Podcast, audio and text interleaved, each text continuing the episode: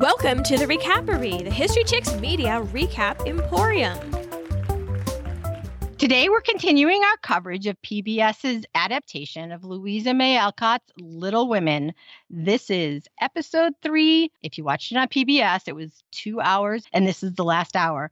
We, as a working title, have been using where Beckett and Susan ugly cry and then try to decide if they liked this version. That's pretty accurate, really.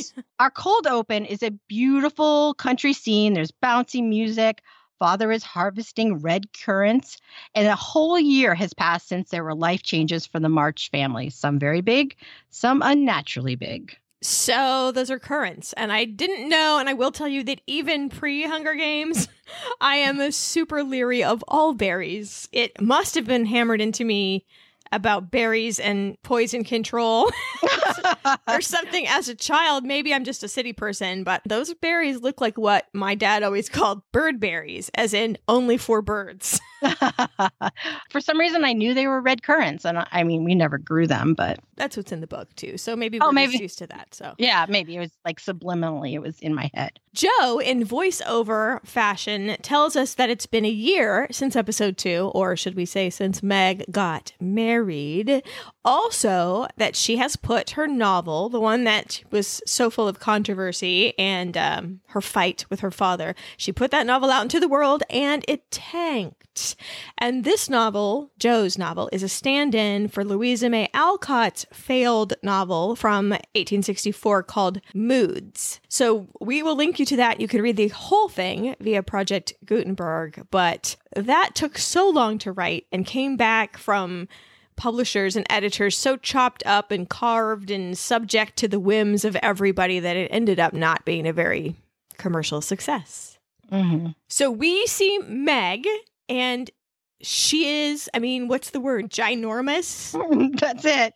Unnaturally big is the word that I used a few minutes ago, but yes. It's pretty alarming. And I myself having a transverse baby who was only four pounds um, was at my own baby shower at eight months people were saying wait we are holding this way too early and then my son was born a week later so i'm the polar opposite of meg well i would have loved to have carried like meg did just all out in front because i was one of those you know i'm pregnant in my ankles kind of people all the way up mm-hmm. to my head yeah everything was fat. And there's a little hint or insight into book Amy's skill with fashion on a budget. She was famous for that. Yeah, she just added frills.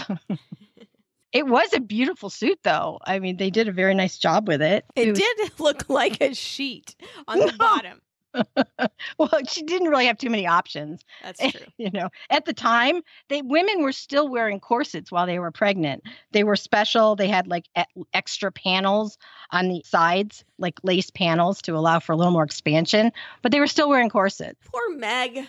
Poor everybody. So we go upstairs and we get a little sight of Jo trying to write her diary. This diary, in fact, has been the voiceover that we've been hearing this whole time. And we see Hannah and Mrs. March in the kitchen. Hannah says she's a terrible big size for a terrible small girl. But Marmee, of course, is putting it all out of her mind. No, she's young, she's strong, she will be fine. She'll be fine. And they, of course, don't know there's twins in there. No, although I don't know why it didn't occur to them well, at all. I mean, yeah. it's a possibility. It's not like it's never happened, but I just loved Hannah's face. Like, sure, lady, whatever you say. no, she wasn't buying that for a second. No, no. Okay, so I was under the impression that maternal mortality was really, really high. And the only statistic I could find was around 2% per birth. So you have a 1 in 50 chance of dying, which is high, but not as high as I thought it was. I thought it was more like 1 in 10 or 11. I don't know. I thought it what? was a lot higher. Yeah technically the odds are in your favor. Of course, that applies to every pregnancy. You have a 1 in 50 chance of dying. Mm-hmm. But Hannah's concerns are not misplaced, I guess, is what I'm saying. That's not super good odds. No, no, not at all. A house is full of stories, says Jo's voice. Lives unfolding, lives waiting to take flight. Beth looks, obviously, and with great on the nosedness, out the window and a flock of geese flies by outside. And She has a very beautiful profile. It's sad and wistful and uh, full of foreshadowing. I'm just going to say, welcome to the Weeping Express. Please keep your hands and feet inside the vehicle at all times. you have just boarded the ride that you cannot get off of. No, no. I did not sit down with a box of Kleenex next to me because no adaptation has done anything to me. I mean, I've, you know, I was sad. I got a little misty, but plowed right through it. That's foreshadowing. Fancy Amy and Kooky Jo set out to pay and repay some social calls. Okay, Amy's fighting a losing battle to make Jo fashionable. I'll tell you that right now. I will give her credit for trying. I think Book Jo was fine. I think she was just as fashionable. I think Amy had had a lot more influence on Book Jo, but Movie Jo, we had to be shown visually that she was unacceptable with the ugly Macintosh. That raincoat is horrible. Even I can see that. Um, I will give Amy credit for at least being cheerful in her defeat. She tried, Jo failed, Sally forth. I, Jo failed, but I think she added a little extra oomph to her failure just to kind of tease Amy. Yeah, yeah, yeah, yeah. Yeah. So it's like, all right, I'm not going to be acceptable in her eyes, so I'm going to go way overboard. Uh, she succeeded, I'll tell you that.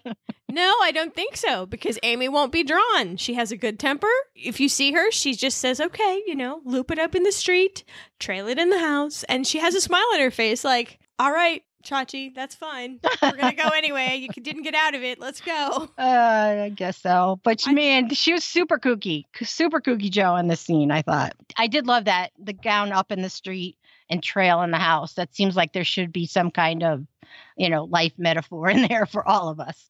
I don't know what it is. So, well, the no shoe house thing, maybe. You know, please do not drag your dress through the horse poop and bring it into my parquet floor. Maybe. Or maybe it's like be careful when you're out in public, but when you're at home, you can relax and just let everything trail. Well, there you go. That's nice. You know what? The Macintosh, the jacket, it was only created in 1823. This chemist put two fabrics together and then covered them in rubber, and boom, the raincoat was born. I think they stank though, and I think if it got a little warm, you would end up being very sticky. There's no uh, skin to fabric contact though, because we are very well covered here in the 1800s. like if you wore a short sleeve shirt now with a raincoat and it kind of stuck to you, that'd be gross. But back then there was they had a layer of clothing. Yeah, but your arms would stick to your sides. Oh yeah, that's true.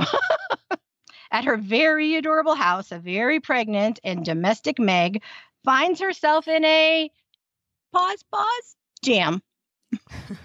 okay, I have a problem with this scene because it is an allusion only to a glorious scene from the book where John and Meg have their first fight, and Meg ends up crying in the kitchen. Now, what did we even put this scene for in the movie if they're not giving us the payoff? I don't get it. I don't. In the book, she had some domestic skills and she had, you know, achieved some things. This makes her look like she was completely a bumbling idiot, where in this particular scene, she was having a really off day in the book.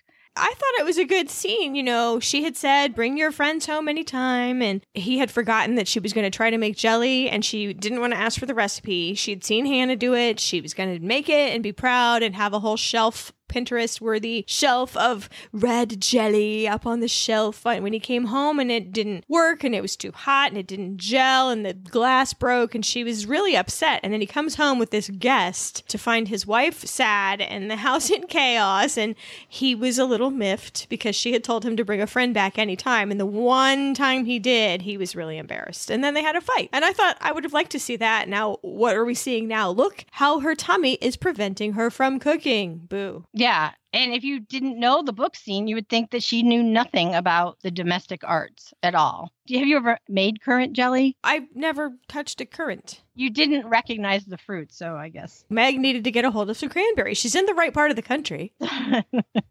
That's right. Cranberry jelly will make itself in moments, and you put it away, and it's red and looks exactly the same on the shelf. I'm I'm laughing here because I wrote down the same thing. Better cranberries, but you and I have the same cranberry sauce recipe. Martha Stewart's currant jelly only has three ingredients: currants, sugar, and water. And she only has you boiling it, simmering it rather, for ten minutes. So does it gel itself? What was Meg's damage then? Yeah, that's the question I'm having. Oh, that said, Mhm. we're again overanalyzing a recipe that is.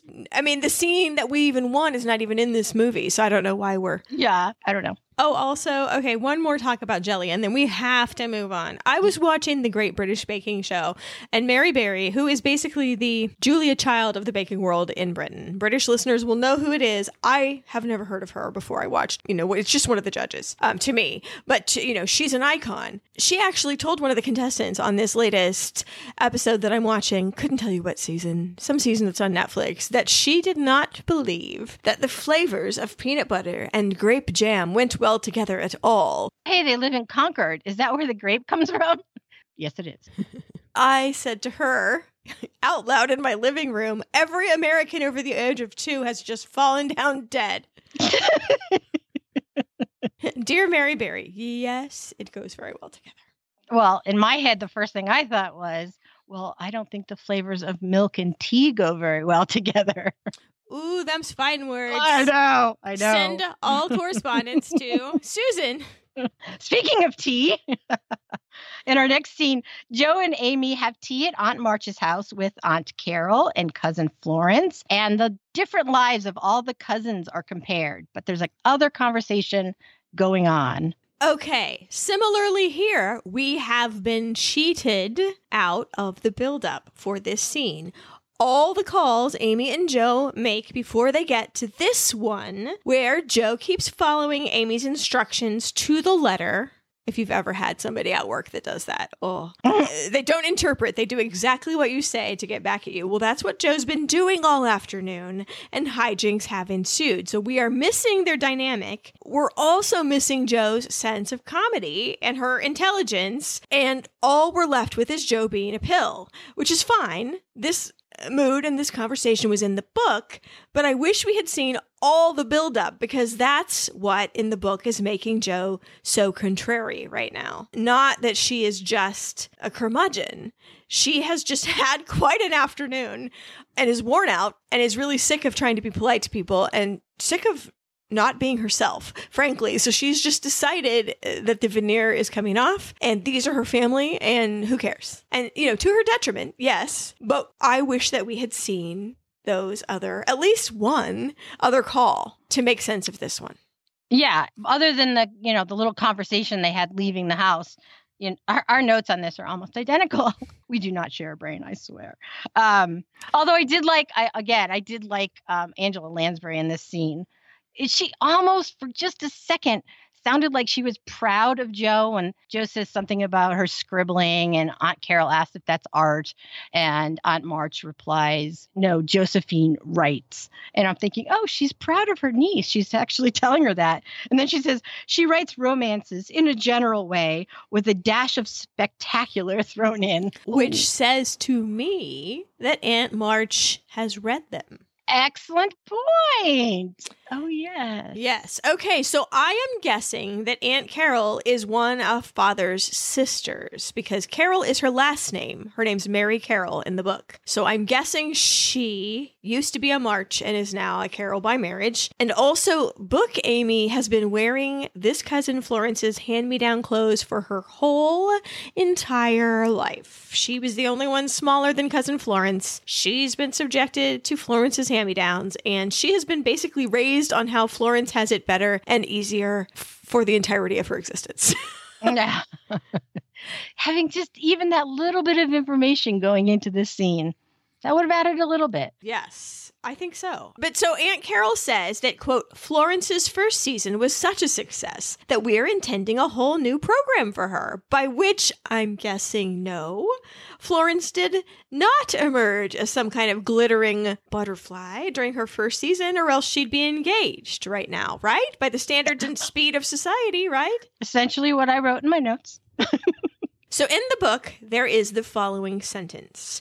If Jo had only known what happiness was wavering in the balance for one of them, she would have turned dove like in a minute. There is something pending. Aunt Carol is not asking random questions. Yeah, these are really specific. Do you speak any other languages, for instance? And Jo just flips off these snotty answers like, oh, come on, girl. Be nice to your aunt. And then Aunt Carol asks if the girls have been involved with any charity work. And of course, they have their whole lives. Amy answers very politely, Yes, indeed. Marmee raised us this way. In fact, I'm tending a table for the Ladies' Aid Society. Another scene in the book I kind of wish we'd seen because Laurie comes out being a big hero because he, at Jo's direction, goes and buys all of Amy's fundraising things with all his college mm-hmm. friends. And I, you know, can we not just have some of this? Completely agree. So anyway, there's that. Um, but Jo dismisses the whole thing and calls it charity schemes, even though in reality she's just as involved in the ladies' aid making money as Amy was in the book. But anyway, she purposely just contradicts every single thing that Aunt Carol says. And note the telling glances between the two ladies, but even Florence is like, Whoa, sister, whoa. Florence knows, but she's not going to say anything. No. And then when Jo says that she makes money from her writing. Aunt March's face, you've talked about the last episode or the one before that. She looked like a turtle. Yeah. Aunt March did. Yeah. This time she looked like a turtle going into her shell because she just kind of sat there and shuddered and tried to make herself look invisible. Like, oh my gosh, she's talking about getting paid. Well, so that happened. Fates have been sealed. More on that in about a minute. In the next scene, Jo and Beth are in bed, and Jo is worried about her freckled and troubled sister who isn't quite in a sharing mood. Jo wakes up to Beth, who looks like she's in some amount of pain, and she says, Don't tell Marmee I am in a little pain, but I can bear it. And Jo just basically says, I wish you would tell me what is troubling you. I wish you would talk to me. And Beth simply says, Not yet, not yet, and wants to have her head stroked. Just a little comfort, but not ready to talk about whatever it is yet.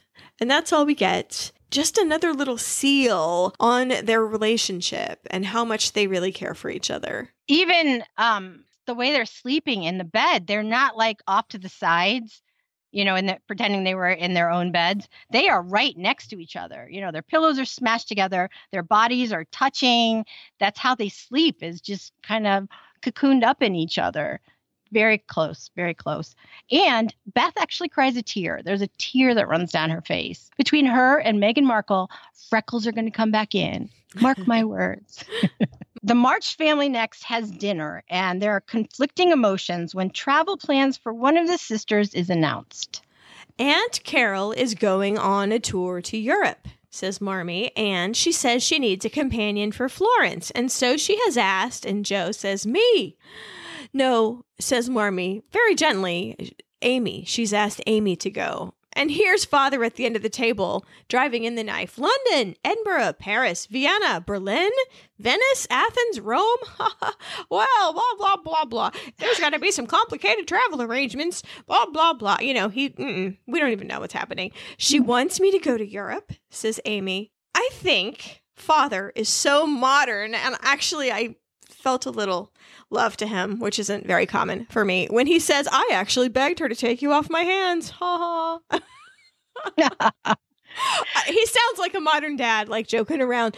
But as the parent of only one child, I ask you, I ask all of you who have more than one child, how hard is it to be happy for one of your children, knowing that the other one is devastated by the same thing? And I am looking at Marmee walking that line. And I will yes. say that Book Marmee had the sense to tell Jo in private first. I'm just saying. Yes, that is definitely the better way to do this whole thing. Although, why Jo would have thought it was her is beyond me based on what they showed in this particular episode. It's like, why would they take you? You were nasty to her. You didn't answer her questions the way you know she wanted you to answer them so I, I don't know why she was so crushed. But yes, I agree. Taking her Jo off on her own was the way to do it. But since she did it at the table, I thought that she did a good job, you know, walking that line because you don't want to make waves, right? So yeah, it's a tough thing. And even if she had told her off to the side, she'd still have to deal with the moment when Amy and Jo were in the same room together and Jo is crushed and Amy is super excited. Yeah, I thought she, as a parenting thing, I thought she did a good job in this scene in the next scene, Marmee does what she should have done in the first place and what she did in the book. And she and Jo talk away from the rest of the family about how and why life isn't fair for Jo.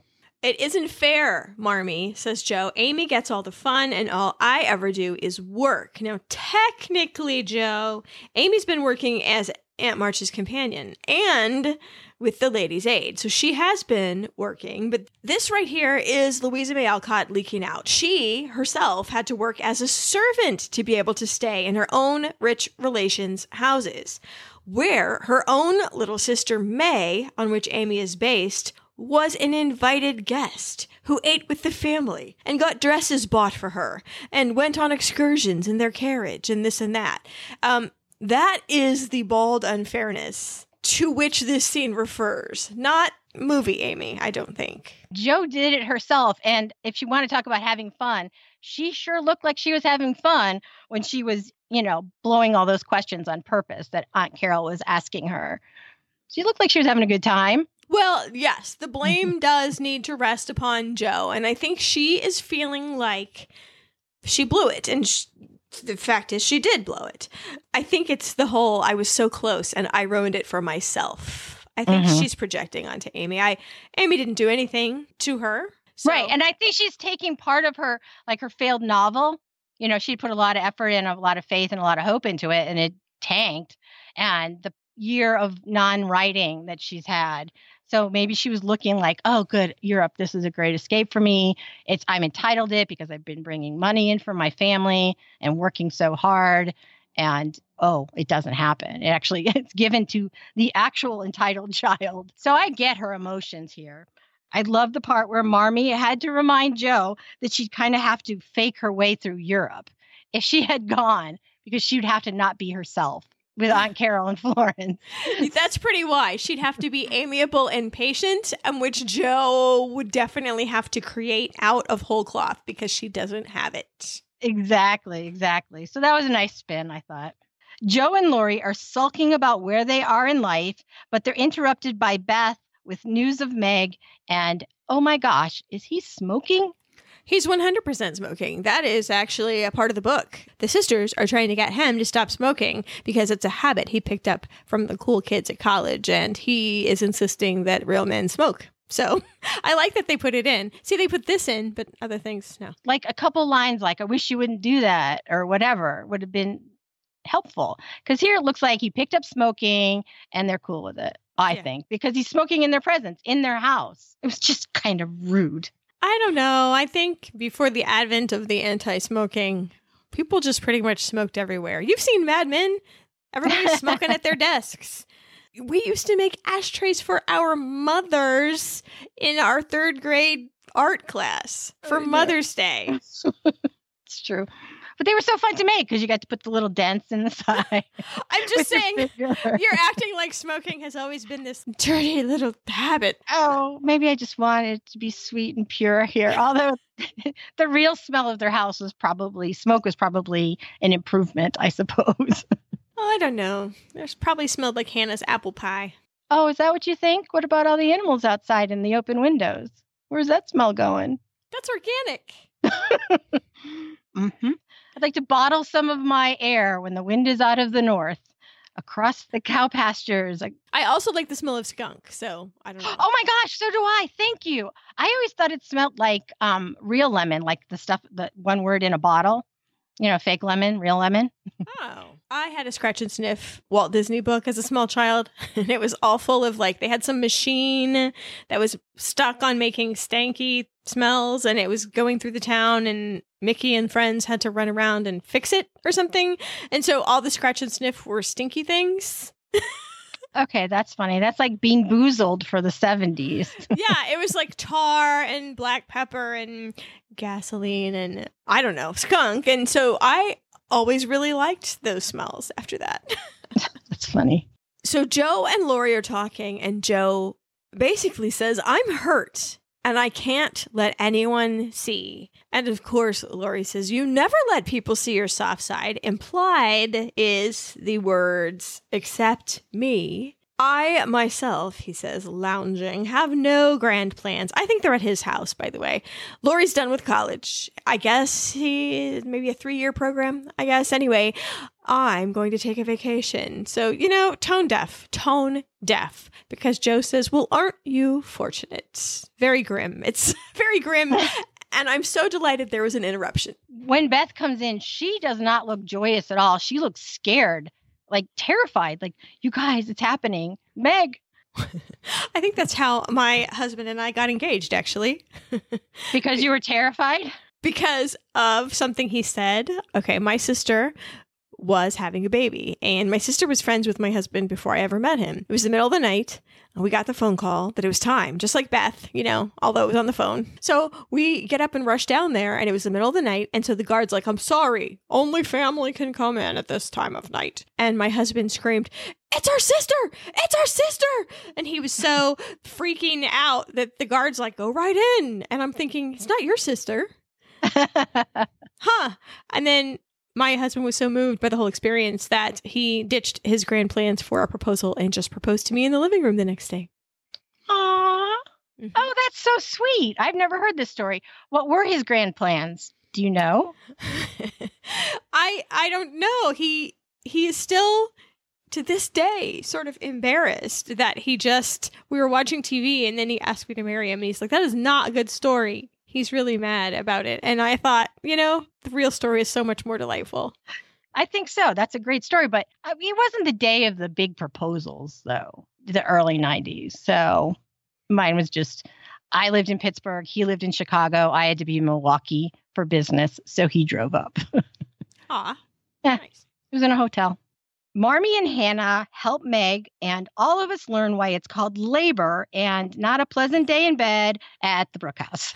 Once again, I'm so grateful I escaped all of this. It really does not look fun. Yikes. I always wonder what the dads are thinking. I mean, I hope John Brooke went over to the Lawrences or something. I hope he's not hearing his wife in this much pain. On second thought, though, John has been on the battlefield as has Marmee, more importantly, this particular battlefield, four separate times. In one regard, for like female bonding and everything, it's a lovely scene. It's prettily lit with candles, and poor Meg is moaning on the bed in so much pain, and Marmee is just being encouraging, and Hannah's being helpful. I mean, it's really pretty in that aspect. So, yay. But yeah, she's in a lot of pain. I thought it was very realistic, actually. Oh my goodness. Well, Poor Meg. Poor Meg. I did love the last shot here because it's dark inside when she's in labor. And then the next thing we see is, you know, kind of a close up of some flowers in the garden, and the sun is up. And in the background, she's uh, screaming, giving birth, I guess, is what we're supposed to get from that. It's like the final scream. Oh, yeah. And it kind of morphs into the music. I noticed that. It was kind of clever. So now everything is coming up rainbows and roses when Laurie calls on the Brooke family, and the whole clan gets to surprise him. I love their faces. Again, everyone and their secret smile at the little surprise they have for Laurie. I love, they can't wait for the joy that's going to be on his face. Like they, they're like so excited. I love that. They've done that several times and I think that is so realistic and good. You're just like I don't what is it about the good part of humanity that you're like so excited for this little treat you're going to give someone. So, he has his eyes closed. He's sitting at the table and they present him with quote the baby. And what is it? It's twins by Jupiter, he says. A phrase, by the way, I should really bring back, I tell you. you should. By don't, Jupiter. Just don't confuse it with another planet. By Uranus. That's the one I was thinking of. Uranus. Either way, not good. okay, so then Amy says that there's a boy and a girl, and she says, I put blue on one and pink on the other, French fashion. And I see why the director hedged here not wanting the emails from historians. Actually, in America, that didn't solidify until World War II. Pink was marketed for boys for a very long time, yes. Pink, they thought it was a stronger color than blue, and that blue was very dainty. Yeah, it went back and forth honestly, for a long time. But in the book, Louisa May Alcott is very clear about who gets what ribbon pink on the girl, blue on the boy. But this is the fact checker getting nervous about feedback. And we have been there, sister. we have been there. Maybe very recently. Anyway, they this is not included. Not even this. They named the boy John after his papa, and they named the girl Margaret after her mama. so in the Brooke family, there are two Johns and two Margarets. Yeah. So they started calling the little girl Daisy, which is a nickname for Margaret, and then the little boy is called Demi John. Which, like half John, little mm-hmm. John. And that was actually given to him by Laurie. So they are Daisy and Demi, although we never hear their names in this movie. Which is too bad because those are absolutely adorable. A couple lines for that would have been nice while he's got that basket of babies in front of him. for some reason, in this scene, I was just struck that Jonah Hauer-King, who plays Laurie, should play in something the older brother of Lucas Jade Zumann, who plays Gilbert Blythe and Anne with an E. Like the dark I think hair. one of the listeners said the same thing. Oh, did they? W- I mm-hmm. didn't see that. That was a fresh thought, I swear. Or if it wasn't a fresh thought, I apologize that I stole it. but I don't re- I don't remember seeing it, but yeah, they look so much so much alike for some reason in that particular scene. I'd like to see that movie because they're both adorable. Aw. So while all this baby basketing is going on in the other room, Marmee and Meg are having their first meeting of the March Moms Club. This is another bit of surprising realism. Um, Marmee is helping Meg clean up after the birth. And do you suppose they just have to throw that mattress away now? Well, based on a later scene, I would say no, they don't. Well, maybe, okay, so maybe in these days of straw ticks, you just take all the straw out and throw that away. Well, it's such a good torch passing, this conversation between mother and daughter, and I wouldn't know, and of course I never will, as I only have one son, but it seems like a circle is maybe completed watching your own daughter become a mother. That's the look I'm getting on Marmee's face. And when Meg says, Thank you, Marmee, I felt the tears come, but I was able to beat them back this time. Yeah, me too. Because I sat there as a mom of a daughter. I'm like, wonder if we'll have a conversation like that. Because I don't recall having a conversation like that with my mom, but I know my mom had twilight sleep. and so our birth experiences were entirely different. Right? but Marmee was there during Meg's labor and she's, you know, giving her these words. And Meg's like, I'm going to take those words and give them to my own daughter. Hmm. It's it was really pretty. It was really pretty, and yeah, I loved it. Later that evening, Beth shows her new evening tradition involving Laurie to Jo, who was curious about that and Beth's words. So she ends up thinking that Beth is in love with Laurie, and I can see why Jo misunderstands. Beth makes a special point of being at the window and knows when Laurie's about to come, and he sees her at the window and salutes her. And even I, if I didn't know the story, would think, oh, oh ho, something's going on. And once Jo gets that idea in her mind, she just adds on and builds a whole castle in the air in that direction. And um, I can see it. That's all. Oh, definitely, because Beth is looking out the window and she's so happy, and she's looking at Laurie and she's saying he looks so strong and well and happy, and it does sound like she's got feelings for him. I it, easy to see. easy to see. In the next scene, Amy is setting off on her grand adventure. She's gone for at least a year, and it takes two weeks at this point to get across the ocean on a steamer. So 14 days there, 14 days back. That takes up a twelfth of your time. So you you're now down to 11 months in Europe. Bummer. in the book, though, Amy and Laurie in this particular scene have a very tender moment. I think it, would have played so well for the show if they had just done this one little thing. In the book, Amy asks Laurie to watch over her family and look after them. And he says he will, and that he would come and visit her in Europe if she needed him. It was very sweet. And just that little couple extra lines in the scene would have done so much a couple scenes from now. Yeah. Do you agree? Yeah, um, there has been a significant lack of foundation building. Hmm I agree. I agree. And you know, it's always been curious to me. Um, why Louisa May Alcott put Amy taking this trip when in the real life, Louisa had gone to Europe as a lady's companion. It wasn't a very great trip, except for a little side sizzle with a Polish man. Um, but well, I think it was just to show that the rich relations always favored Amy. Yeah. Okay. I can see that. And it was something to take away from Jo. That was pretty clearly something that she wanted. Mm-hmm. Yeah, that's true. That's true. Okay. Speaking of Laurie, in the next scene, he gives it yet one more shot with Jo, and she shoots him down again. So the barrier pillow, the famous barrier pillow from upstairs, is now downstairs and it has gone up firmly, like between them. I like that they focused on that. Yeah. And I also love when Jo goes, Where are you off to floating on that cloud of cologne and pomade? I was like, Okay, that's hilarious. At least I've escaped the cloud of axe body spray. or have I? Because I still have to roll down the windows, my friends, for a much less pleasant experience. But um, yeah, I see that the whole middle school cloud of cologne is eternal. Is that your your son's friends don't partake no, in the act? But the stank is again organic. no, I understand. Actually, here's a difference having two kids. Um, my older son did go through the axe phase, and it grossed out my younger son so much for the same reason it grosses us out that when it came time for him to smell good, he insisted on the upgrade cologne. so my younger son does not do axe, but he's more expensive. Oh my goodness. I am just traveling with some kind of circus of funk. It is just I'm gonna have to sell my car this. so Laurie says some stuff that doesn't make him appear very nice in my eyes. He's talking about a girl named Eugenia Randall, a girl he evidently spent time sending flowers to once a day for an entire school year.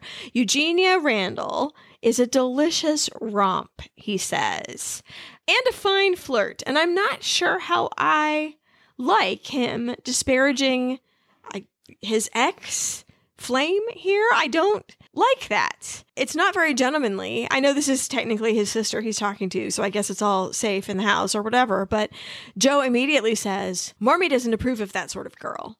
So the whole culture is shaming old Eugenia Randall, who, by the way, is engaged. So stick my tongue out to all of you. she played the game. She won the end, if we're judging by that. But Laurie says Marmee didn't raise that type of girl. What I really like are sensible, straightforward girls. And he leans in as if to give her a kiss, and Jo's saved by Marmee's call. Jo, come here, I want you. Laurie, this won't do, says Jo. And I am here to tell you, Laurie, that is clear. It is clear. Absorb this. Let it sink in. She would rather turn mattresses than kiss you. yeah, it seems pretty obvious, doesn't it? I did not like this version of Laurie in this scene at all. He's like such a player. Now, I don't know if maybe he was laying it on heavy to, I don't even know what to impress her, to tease her. I'm not sure. Too much flirty, too much everything. Over the top, too much. Five o'clock shadow. Did you happen to notice that? Well, he's a man. I know, I know. I think, but um, the character, that's like one of the ways they're aging him. They're changing his hair, his mm. part, mm. and they're letting his five o'clock shadow grow in. And that's it. well, that's okay. That's okay. I mean, I would rather them do that than try to play off a 22 year old person as a 12 year old. Oh, thank you very much. Jo knows what she wants. She knows what Beth wants. And she tries to get Marmee on board with a vague plan to achieve both. I want to go away, Marmee, says Jo. And Jo is trying to spin this as a desire to be a nurse. Now, that is a respectable thing far away, likely the only thing that is respectable and far away, you know, but Marmee sees through it. I have to say, this modern, no nonsense type of Marmee is really getting to me. What do you really need, Jo? Forgive me if I'm being disrespectful, but I don't think the fate of the sick and suffering is your principal concern. Because Marmee has been around the block and she knows her daughters very well. And so Jo just breaks out with the truth. I need to see things, I need to be things, I need to get away from Laurie. And this actually catches Marmee's attention. If you see her look right here. And surprise, surprise, turns out Marmee had not only known about Laurie and his love, which he has made completely obvious, but she had been worried about them and the combination of them together for some time. They're too much alike, for one, and marriage takes infinite patience and forbearance, as well as love. Wise words from the trenches of patience and forbearance. Marmee is living a whole life she hadn't signed up for. You know what I'm saying? So, oh, yeah. So, Jo has seen the gold medalist in forbearance in operation. Jo reassures her, you know, there's no chance, no chance of me falling in love with Laurie, not with anyone, as far as I'm concerned. But Beth, on the other hand, now she passes the Beth delusion on to Marmee. Already, of course, in the book, she's pushed Meg on Laurie, and now Beth, keep going. Third time's the charm. One of these times you're going to get the right sister, but it will break my heart says Jo cleverly, if I stand in the way of what might be the better thing. You got her, Jo. She's in with your scheme. She's going to write a letter. this is that mattress scene, by the way, because oh. when they're flipping the mattress, you can see how uh, used it is. so that's that's what I was thinking. Like, oh, looks a little grungy, but all right. Okay, I I'm totally getting off what you were saying, but in this particular scene, I was distracted by one thing, this one I do remember a listener commenting on Marmee's hair. It's been casual this whole show, but this particular scene, it's crazy messy. I mean, it's in her face and it was really distracting to me. And I'm like, yeah, would her hair be really like that? That's too much. Too much down, too much not even caring. It was totally distracting to me. I think she's been filling a straw tick. That's what I think. That's probably more realistic than usual, actually. That's like, you know, you put your hair up in a pineapple or whatever and then go out and do some stuff. After a while, little pieces come out. And if you've been rooting around in the hay bale. I understand that and I agree. But I'm just saying, her messy hair pulled me out. and you know what? The average person watching this would think they're just flipping the mattress like we do. There's no cleaning, there's no fluffing, there's nothing. Flip, done. okay. Well, I don't know. Um, a whole room full of cosmet cosmeticians, which is not a word. which is I'm like, huh. I don't know where I was going with that. A whole a whole room full of uh, hair and makeup people have made that decision for them. So a whole bunch of people cast a 21 year old as a 12 year old. True. True. So I guess uh, Jo's conversation with Marmee was successful. In the next scene, Laurie and Jo pack her up in the garret. Jo is going on her own life adventure in the big city. Laurie is a real negative Nelly here, isn't he? He won't like New York. You're just going as a governess.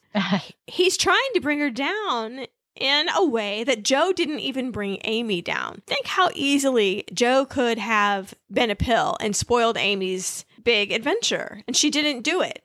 She kept it on side. She didn't let Amy understand the depth of her despair. She didn't want Amy to be the one to go, but she was the bigger person. And I think Laurie is really failing here. That's interesting because now that you say that, I can see it, but that's not how I read it in the scene how I interpreted it was more like a brother and sister jabbing because she's not buying it. She's still smiling. And I actually thought this was really good because it sets up, uh, having interpreted it as a brother and a sister relationship, the future of the storyline for the two of them. Well, let me just say in the book, it does get a little darker and more explicit. Laurie says at this point to her in the book, It won't do a bit of good, Jo. My eye is on you, so mind what you do up there, or I'll come and bring you home. Yeah, that's horrible. I'm glad they left it out.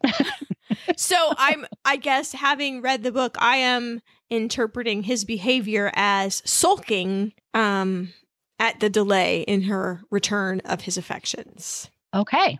So we're both right. I love that. You know, I never understood why Louisa May Alcott had Jo go to New York and not Boston when Boston was the city that she knew best. Because New York is the big other. You know, if you can make it there, you can make it anywhere. And you might as well aim high, and it's the best place you can go for that in the country since Europe is out of the question. I mean, you might know people in Boston. That's not going to be the same. That's true. Okay. Now I have to read it all over again and not question it like I do every single time it comes up in this story. In the next scene, through letters and postcards to Marmee, we see the places and the people in Jo's new life, including one man in particular, as well as Amy's travel logs. Well, so Jo is on the streetcar with yet another ferociously unfortunate hat. I cannot express how much I hate this hat. Okay, this is the little straw one. No, this is some kind of it looks like an old um what are they? Ice cream scooper hat that you might wear in a diner in the 50s, only it's made of like mustard colored silk with a pickle colored embroidery. It is not good. Okay, I did not notice that hat, but later on in her New York Times, she's wearing a hat that I really liked. So I'm wondering if you're saying her ugly hat is the one that I really liked. I would really doubt it. Okay. Nobody All right. is going to like this hat. Uh, so independence has its charms, yes. Its challenges include fastening her own corset. There's a little bit of comedy for you. She's turning around and around and around trying to get it. I guess I hadn't thought about that. You don't have a lady's maid or a sister, or in fact, anyone in the house who can see you in your underwear. You are in a pickle. Um, also, there's a scene that I can't stand. She's sitting there. She smelled the foot of her hose and then ewed and then put them on anyway. And I had to lay on the floor, but only in my mind.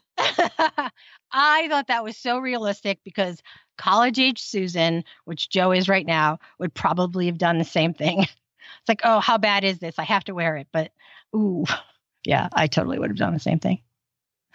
Sorry. Is that too much information? I am laying on the floor again in my own mind. Well, All right. the- but that whole dressing herself the corset thing, I totally related to that too because I have dresses with zippers in the back. What was I thinking? I need somebody to do the zipper. So if I'm getting dressed alone, which I usually am, I can't get the zipper. So Jo has come to live here as the governess to the two little girls of the owner of this boarding house, a Mrs. Kirke. Um, Mrs. Kirke is a friend of her mother's, I think from the days of um, soldier supplying. I think they worked together, perhaps in different cities for the same purpose, and that's how they became acquainted. So um, Mrs. Kirke is the one that Marmee wrote to to get her this gig in the first place. So she's downstairs at the boarding house at the dining table, and it seems to be men on one end um, and ladies and children on the other end. It's a Tower of Babel there. There's Scandinavian this and French that, and it's a melting pot, which is good because it's a little microcosm of New York City. And we get our first glimpse of the new Gabriel Byrne, Mr. Mr. Bhaer. And I'm like, hmm, uh, mm, those are some mighty big shoes to fill, Mark Stanley. Um, AKA, for those of you who watch Game of Thrones, I do not, so I don't know a thing about his character, but evidently this actor also plays Jon Snow's friend, Grenn, from Game of Thrones, um, only till season four. So evidently something happened to him. and he's also a singer. I found a YouTube video. It's, it's a nice song. It's bouncy. I'll put it on the show notes. He's British. There's a lot of British people. I feel it necessary to point out the people that are faking American accents and the ones that really have it. He's not Yes. faking an American accent. Right? No, he would be faking a German accent. Correct. well, um, this guy fits Louisa May Alcott's description of Professor Bhaer far better than Gabriel Byrne ever did, i.e., stout, with messy brown hair and a bushy beard, not a handsome feature in his face, a good nose, good teeth, and a splendid big voice. Well, we shall see. We shall see. Side note there are so many dishes to wash after each meal at this boarding house. I hate to think. And there have to be at least two scullery maids that do nothing but that from morning till night. Yeah. But it's a very popular boarding house. It must make a, you know, nice income for Mrs. Kirke. I hope it's all worth it. Marmee is reading Jo's letters to father and Beth, who are loving every bit of it, and to Laurie, who is crumpled up and grumpy by the fireplace. Jo, in one of these letters, says that Professor Bhaer is handsome because, quote, poverty always enriches those that rise above it. So he's handsome because he's poor. You know, Laurie is not poor. Laurie hates the air that Professor Bhaer is breathing. Poor Laurie, man. He's having a grumpy time. I think it's funny though that like he's one of the last children at home.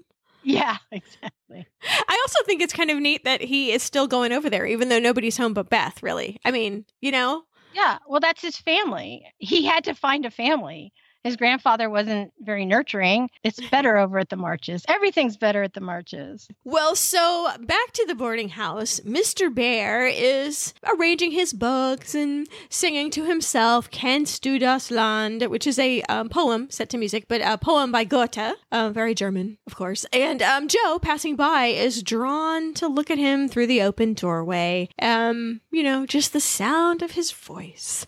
A little servant girl, and I do mean little, like seven or eight, is coming up, and I can't tell in the show what it is. In the book, it's a heavy basket of coal, which doesn't look like a heavy basket of coal. But anyway, Mr. Bhaer comes out in both medias and relieves her of it. And um, then he tells Jo that he hates to see a little child having to earn its bread. And it pains me too, says Jo, with a secret thunderbolt into her heart. So they're bonding over their disdain for child labor. There Got you go. it takes, you know, you never know. Um, Amy's postcard, we see her buying a postcard, and Amy's is sort of breezy, just like any postcard you'd send, really, from where you're on vacation, uh, where I went, who I saw. I loaded up on cheap ribbon. You guys, I can't believe how cheap stuff is here. Like, I like the fact, speaking of ribbon, that Marmee keeps Amy's postcards on a ribbon in the living room. Um, that's how we used to, before my child became too cool. This is how we used to do our summer bucket list. We used to clip little cards on a ribbon on the mantle. I love that. I thought that was so cute. We had a list, but it was just a list on a refrigerator and we crossed things off. You did it so much more cool. Now it just involves the skate park. I also think it's interesting to contrast Jo's really long, detailed letters about, you know, everything that she's seeing and the people she's meeting with these little snippets, these little postcard one liners from Amy you know, got in a handsome cab. Aunt Carol made us leave because the driver had been drinking beer. uh, okay, so back at the boarding house, all I guess I'd say all heck is breaking loose in preschool land. it's not hell, but um, it is an activated situation. Mr. Bhaer's nephews, Franz and Emil, who actually we hear their name, but we don't get Daisy and Demi. I don't, I don't know. Anyway, his nephews are the lion and tiger, and Minnie's the keeper, and Kitty is riding the elephant, aka Mr. Bhaer. It is pretty cool. it is pretty cool to see dudes making abject fools of themselves with the kids like this, the young relatives. Um, endearing. Chris Graham used to be this guy with all the nephews until everyone grew up. You know, the lions and tigers always outgrow it, much to my sadness. But um, Jo's just like me here when I used to see that, like angels are singing, like he's a keeper. You know, like oh, I know exactly what you mean. Yeah, no, totally. And then after you're married, when they like got the kids ready for bed because you were tired, I don't know. In my house, it was like a big deal. It's like, oh, thank you so much. That's really something.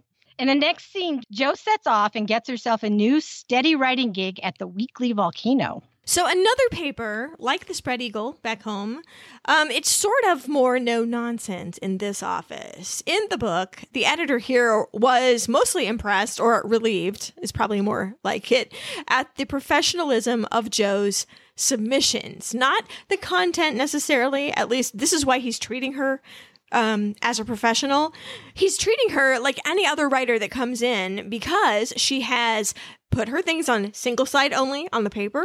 It is on numbered pages. It is spaced properly. It is written clearly. It is not tied with ribbons. She knows the ropes, and so he's going to treat her like any other writer. Now, that is a measure of equality that I really appreciate. Um, so he doesn't have time for any nonsense. Also, he's got a lot of space to fill if his paper comes out so frequently. So he just goes through her stuff 20, 20, 20, 10. He says, Whoa, 10. Stories of sisterly love don't appeal. Jo tries to make a stand for just about half a second, but honestly, his position is take it or leave it. He does not care. However, she just made 1200 bucks, uh, modern money speaking, and now has a contract for 350 bucks a month. If she can write fast and get him more stories like the ones he paid $20 for, that's fine. I'll put you in every other week. There you go. Yeah. So she's doing okay since especially since the writing is her side gig. Exactly. Exactly. And she presented him, he bought everything that she had, mm-hmm. even if he only gave her a cut rate on the sister story, which I think is funny because, you know, Louisa May Alcott didn't like to write Little Women. That wasn't her thing. Right. But she did it anyway. And that was her big her big money maker. But I'm actually kind of surprised he even paid for it if he didn't want it. Oh. I wonder where he's going to put it. If it's not, maybe he has a uh, side project or something.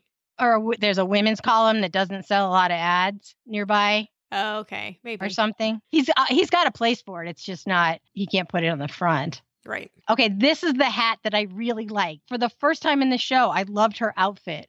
It was so professional looking. It was the blue jacket with a white collar, and I love this cute little straw hat. And I I have to wonder if it's that same one that you didn't like when she was on the bus because it is shaped like an ice cream an ice cream vendor's hat. But hmm. I thought it was adorable. That'll be solved after recording. Back at the boarding house, Professor Bhaer and Jo read to children in German and in English, and he invites her to a philosophy date. they are reading Hans Christian Andersen's story called The Angel about a little child who has died, and he and the angel are flying around picking flowers to plant in heaven. It is not super uplifting. No.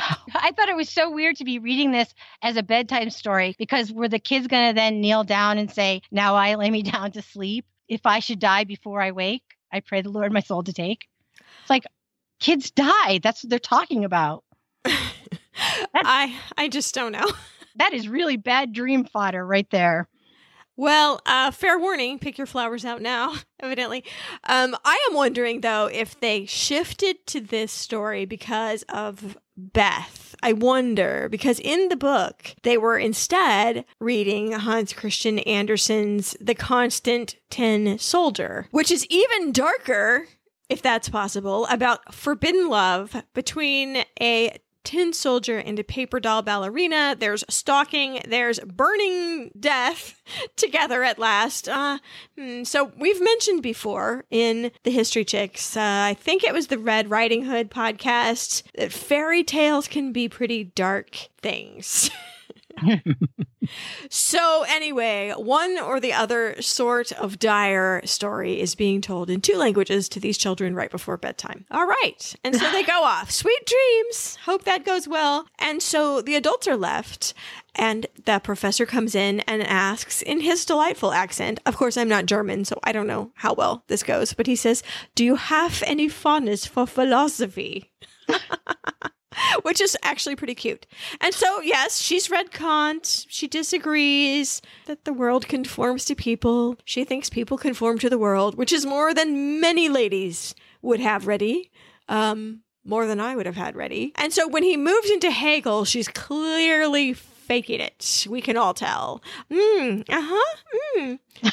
she doesn't know a thing about Hegel. That was the extent of it right there. Well, he wants to take her to a debate. Sounds like fun. Well, she's in, though. So it does sound like fun. Whatever you like is fun to you. You know what I'm saying? So mm-hmm. she is in. We're good. That's a good first date, the end. When he walked into the room at the beginning of that scene, he saw her writing. She was writing at the table. And he said, Oh, you're writing home. And she says, No, I'm just writing.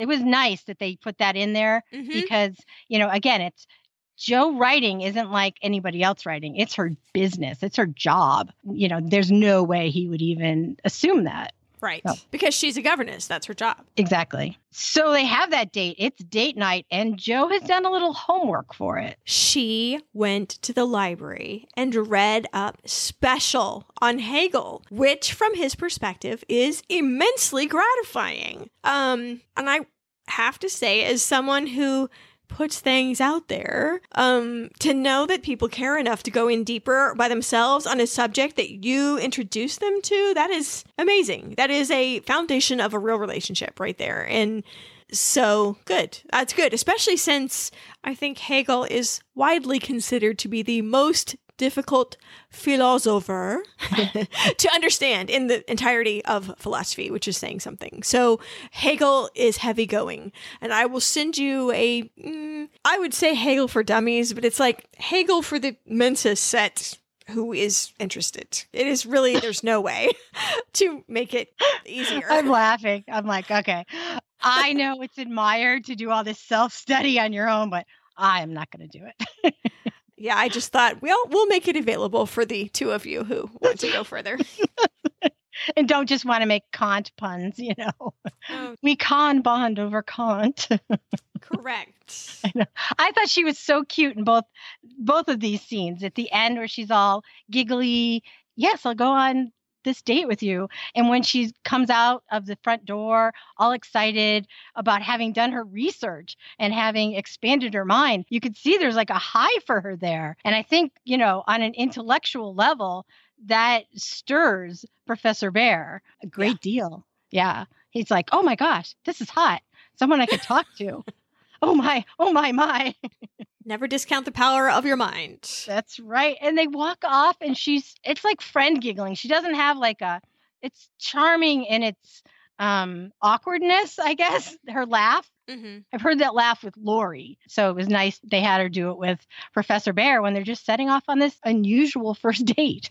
so while Jo is in dark, snowy New York City, Amy is reading her stories in Europe and Beth is sleeping. It's a sunny situation, and Amy's there reading the Daily Volcano and talking about how Jo's work has prepared her for Europe. The vampire bridesmaid got her through the catacombs, and she read The Gondolier's Ransom within sight of real gondoliers in Venice. So basically, Amy is living her life in Jo's imaginary world right now. wow. Yeah. And the backdrop of Amy's, you know, blah, blah, blah about blue dye for her shoes. I guess nobody dyes their shoes here. Everybody just buys new shoes because that's how it is. Blah, blah, blah, blah.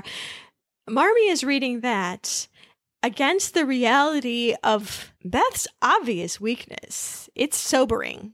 It is. Beth is just laying on the sofa next to Marmee, who's reading this letter, and she's just out, you know you can tell that she spends a great deal of her time asleep because she can't she's not strong enough to make it through the day. That's just the first of many times where I think, you know, where Amy is doing one thing and reality back home is entirely different. Yeah, the contrast is um, really something else. You have two healthy, happy daughters having grand adventures, and really, if you include Meg, is having a domestic grand adventure. Um, she's probably just as tired as Beth, frankly. with with twin toddlers. yeah, um, but that's okay. I mean, that's like all part of it. But um, yeah, the contrast is just really something, I think. Professor Bhaer and Jo have a disagreement about the quality of reading material in the boarding house, and then they make up. Well, Jo and all the kids of the household are painting eggs. I don't know if it's Easter or if it's just a thing. I'm not sure, but she has put newspapers all over the dining room table and they're finishing up because the maids are getting ready to come in and um, lay the table. And so, you know, Professor Bhaer comes in and that little shy, sideways look as he's starting to help her clean up when he says, My nephews enjoy their handicrafts with you, slays Jo dead. it is so good and cute. I, man. Well, she reveals that she likes teaching boys better. That'll come up later. Then girls. Don't tell Mrs. Kirke. Boys are easier. Um, but then the paper that they are picking up under all the, the paint kind of catches Mr. Bhaer's eye and makes him feel very upset. He says it would be better that the children play with gunpowder than be exposed to things like this. And he shows a pretty lurid drawing on the front page and he starts throwing that stuff in the fire um, to dispose of it, which he probably would have anyway, because that's what one did with papers, much to the historian's dismay with regard to letters, etc. But you wouldn't just throw them in the trash can, you just throw them in the fire. So I don't know if he's angry and throwing them in the fire or just. Yeah, I got angry. I, I got, he was disgusted by the quality of the stories and the type of stories that were sitting around for children to read. Okay, they were just reading about a dying kid flying around with an angel. so. But that's an angel, and that's Hans Christian Andersen. That's wholesome. Yeah. Oh. yeah. okay. I don't know where the line is because he says, I have no patience with those who create such bad trash. I will say in the book, there's a line here where Jo, quote, excited the suspicions of public librarians by asking for books on poison. so in the book there's a whole scenario where jo is ruining her mind uh, investigating weaponry and reading stories about criminals and combing the police blotter in the newspapers about arrests and nefariousness and this and she's filling her mind with the i guess bad trash she needs to write her stories so there is an implication that Jo's the one being corrupted in the book that is missing from this adaptation. So, yeah, I'm but glad jo- they left that out. but Jo jumps right in and defends her choices. Um, Book Jo does hold it in for a while, but this Jo is not even playing. You know, Movie Jo says, all this money I'm earning goes to the good of someone I love, and reveals that Beth is not strong. And all this volcano money is going to be spent on a trip to the ocean for this beloved sister. So, does that still make me bad trash? You know, what can he say? What? I mean, he has put his foot in it. That's like when you think you're in different company and you say a thing and you realize, oh no. yes, yes, I do. and I like this scene because once again, it gave a chance to um, take writing as is it a job and a career, a vocation, or is it an art? And he clearly saw it as an art, like a lot of people do, like Father did. Whereas mm-hmm. And Louisa May Alcott were like, no, I have to put pen to paper, not for some inner working glory. I do it for money. That's why I do it. The end. Uh, they're making that point perfectly clear in this whole adaptation, and I really appreciate it. So Jo is in her room and Professor Bhaer comes along to offer an apology. He says he doesn't have the proper words, but he does have the complete works of Shakespeare, which he gives her. Well, he does have the words for a lecture, sort of. Shakespeare, he says, created entertaining spectacles for the people, but also works of such beauty that the world is still sustained by them, and one need not exclude the other. So that seems to be a lecture to me. Inexplicably, Jo says, You know so much more than I do, which surely Jo's read Shakespeare. Yeah, that surprised me too. Yeah. Anyway, he does come back with something that redeems him. Now, you know, don't get me wrong. Book Professor Bhaer was equally paternalistic, so this is just period appropriate. But um, he says that just makes me learned, not wise. This is where he comes back. He says, I'm wiser now. Yes. Good. Hot, hot, hot, hot. good. Good, yeah. good. Um, so she tells him that she's going. She just got a, another check. She has enough money to go to the sea, so she's out. And he says, Nothing more then, but you'll return because he can't say more. They're compressed by their Victorian propriety. Yes, I will return to New York, she says. To, New- yeah, I know, I know. But they say so much more. I love this guy's eyes. They're like this clear brown. It's just beautiful. I would have fallen into them too. And I don't like facial hair. So there. so facial hair bear, Professor Bhaer sends Jo he sends Jo off for a month long trip back to Concord so she can fulfill her promise to take Beth to the shore. So all he says really is Godspeed you on your journey, Ms. March, and he clasps her gloved hands. And as she pulls away, um, she notices, and it took me a minute honestly, I was in the sun and I was on my phone, so I had to take a screenshot and come back at it inside. It's just flowers, is what it is. I thought this whole time, is it a, what is it? A rosary? A origami swan. I could not tell what it was. And I was trying to make some big production number out of it. And it's, in fact, just some blue flowers. So I believe they were delphiniums, but I could be mistaken. Maybe they were Oh. forget me nots. It was hard to tell. They were kind of crushed together. I would like the thought that they're forget me nots because their very name, forget me nots. Exactly. And this is the era of talking with flowers. Evidently, and I just looked this up. I didn't have this percolating in my head, so don't be that impressed. Evidently, if they are delphiniums, they symbolize an open heart and an ardent attachment. Ooh. So functionally, either flower will work for my purposes. Yes. It's like Jo had never left Orchard House when she and Laurie have the most awkward, painful, but necessary conversation that ends with an angry and very hurt tone. I was thinking at the opening of this scene that it must be a nice break for Jo to just be outside, even in a place where no one cares if your hair is blowing every old place and you can wear whatever your sweatpants are in this time, you know, your old dress or whatever. And they're just, um, she's really in a comfortable place. Well, still with her hair down, still in her sweatpants she's with Laurie, and Laurie looks just sick, just sick. He has something on his mind, and he is not going to let this casual mood continue. Jo, we are going to have this out. We're going to have this out right now. I love you. I've been trying to show you, and now I want you to hear me, and I want you to give me an answer.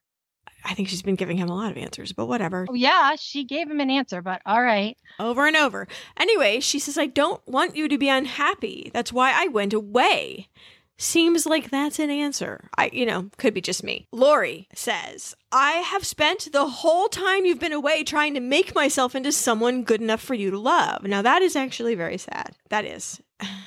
That actually, for some reason, got me because he's been thinking this whole time that if he could only change himself, it, it would work. It, something's just not working, and it's got to be him because Jo's perfect, you know, in his mind Yeah. or whatever. And she says she really, truly tried to love him in the way that, you know, she, he's been wanting. She tried. And he asks her very seriously, You really and truly tried?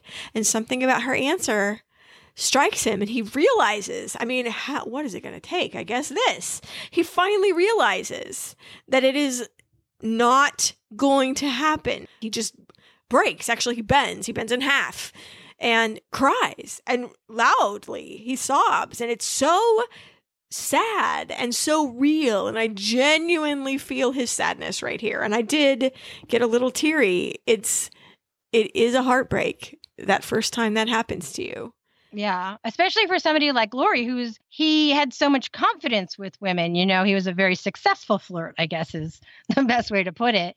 When he's talking about Eugenia Randall, you know, he's very confident. and it's just ironic and sad to the one that matters is the only one that doesn't work. All these Eugenia Randalls are dropping like dominoes and he doesn't care. But it's the one that he cares about that is slipping away and it's just it hit him all at once. And then of course they slip right into classic Laurie Jo bickering, which is proof that both Marmee and the universe are right. None of the doors in their future house would have any hinges left from all the slamming there would be. That is not gonna work. Um, so that's just a little example to us, the audience. Like, oh yeah, you forgot how this was, right? This is how it is. So then he gets all jealous about Professor Bhaer. The idea of Professor Bhaer, who he's never met, who Jo's only been out with once. Uh, so he's already going on that train. You grew out your hair, she says, for no apparent reason. And he kind of sickly says, I thought that you would like it. That's one of the ways that he was changing himself to meet her ideal. I'll never love anyone but you, he says. Of course you will, and I will too. You don't have a heart, Jo. And she screams after him because he's taking off. I wish I hadn't. So there it is. They have had it out. They have had a heart to heart. They have bickered, and now they're back to yelling at each other. Establishing their new normal. Yeah, I'm always surprised by this scene. You know, it, Laurie proposing is it's in every adaptation, right? But it always surprises me. I, maybe the first time I didn't expect to see so much romancy stuff in the story, or maybe I really wanted, like you know, everyone else, Jo to end up with Laurie. You know, Right. somehow make it work. Uh, you know, opposite is to track, and let's turn that fire into something beautiful. Which Louisa May Alcott was like, heck no, they are never going to get married. Well, and um, Louisa May Alcott wanted Jo to stay a literary spinster. She thought that is a perfectly acceptable endgame for Jo, and the publisher wouldn't let her do it. Mm-hmm. And so she, oh, just very Jo like, frankly, made what she called, quote, a funny match for Jo to spite everyone. Like, oh, really? You want her to be married? Well, what about this then? Yeah.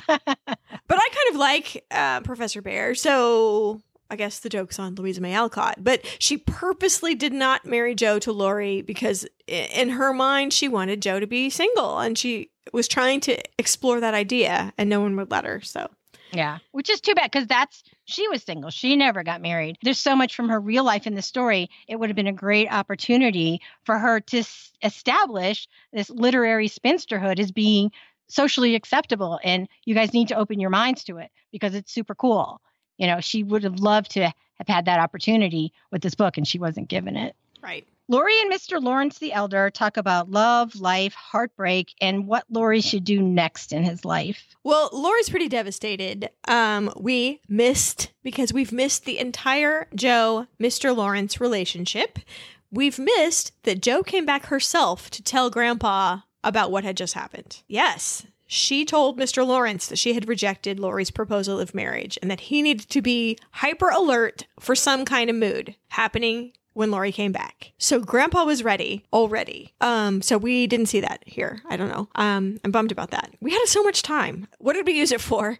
anyway, um, here's what we see in this scene. We see that Grandpa really does love him, really does understand what he's going through. He says there's one person who would go to the end of the earth with you.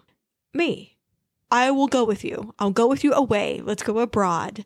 I went through this at your age. I went through it again with your father, where he didn't handle it very well, by the way. Um, thus the distance, but whatever. And so now he's rectifying his mistake. And then Laurie starts playing the piano, and Grandpa says the most hilarious thing to me. So dry. May I advise against the sonata pathétique until you're feeling more robust. I loved that. It's like, please do not play sad songs on the radio. That's all it is. Is that he was going to go in and wallow and listen to emo and just cry and this and that. And he's like, nah. You're saying it was a very sad piece of music. Well, I tell you, I will let you decide for yourself. I will play it because I happen to have it available to me from previous episodes of the History Chicks. So, so I, I will play 30 seconds of it now, right when we take a little break. And when we come back, we will cover the last half of the episode and wrap up the series for you.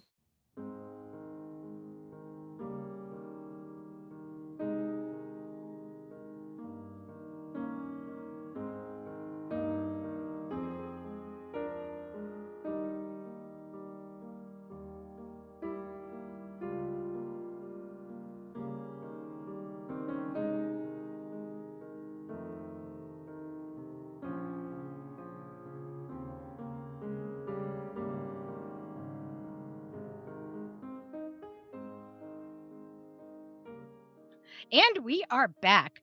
Jo and Beth are on their peaceful beach vacation when Beth breaks the sweet, peaceful mood and reveals her whole sad secret and what it means.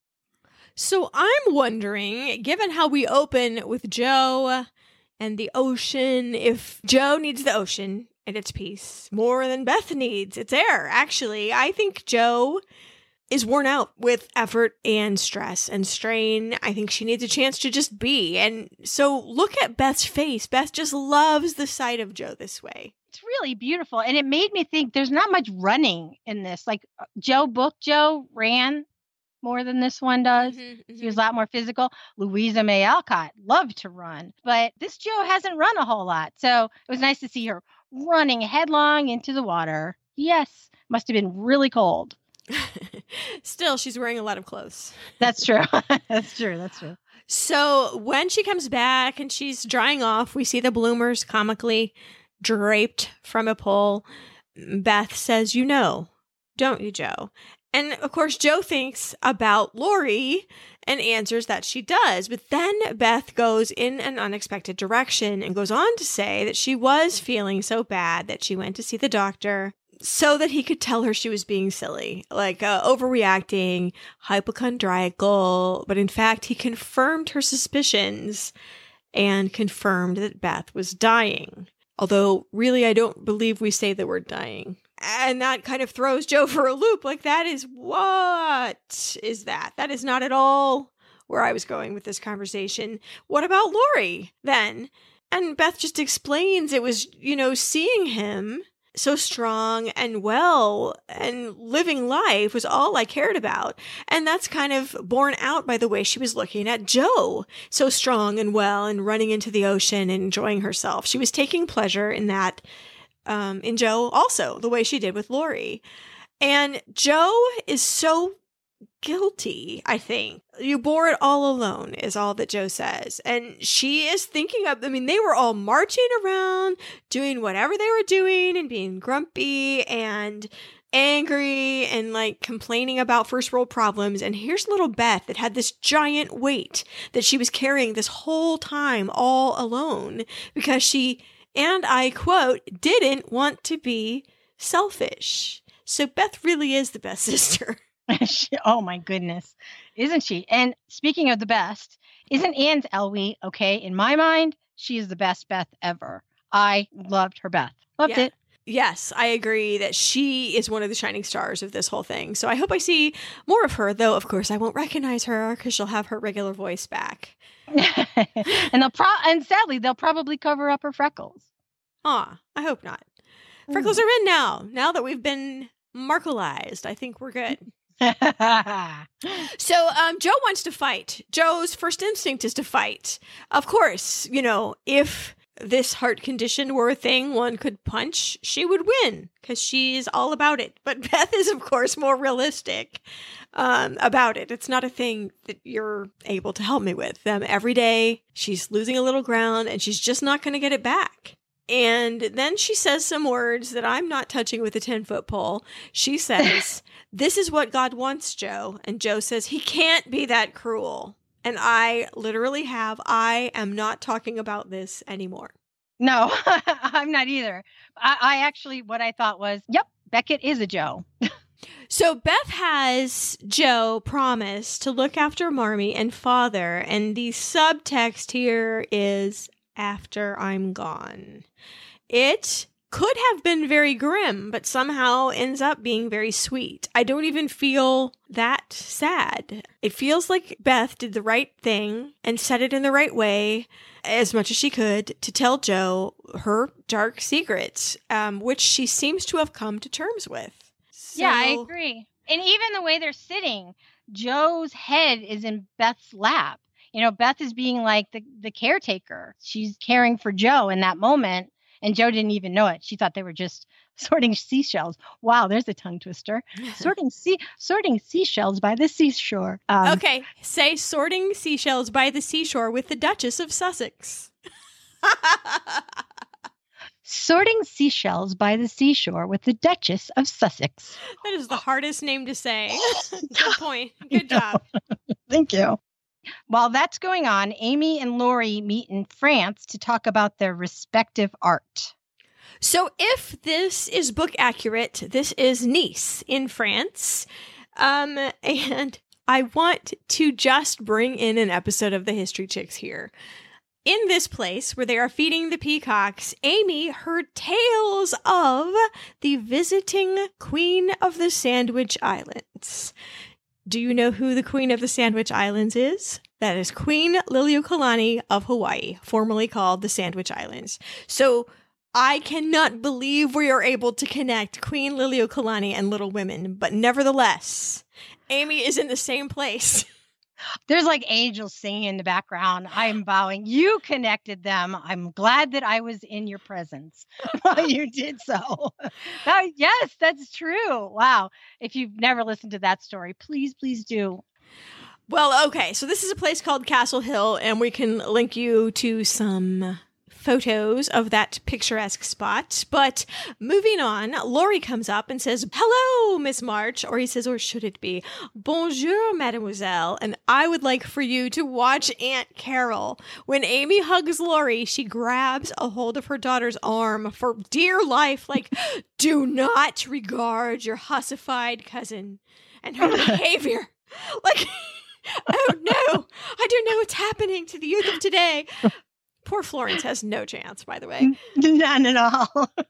so Amy says in French question mark that Marmee wrote that he was in Siena. Like I didn't expect you, and evidently her French is as messed up as her English because the very next thing she says while she and Laurie are walking is that she has made Herculaneum efforts. so Herculaneum is either an ancient city in Italy, victim of Pompeii, or a town in Missouri, population 3,468. Salute.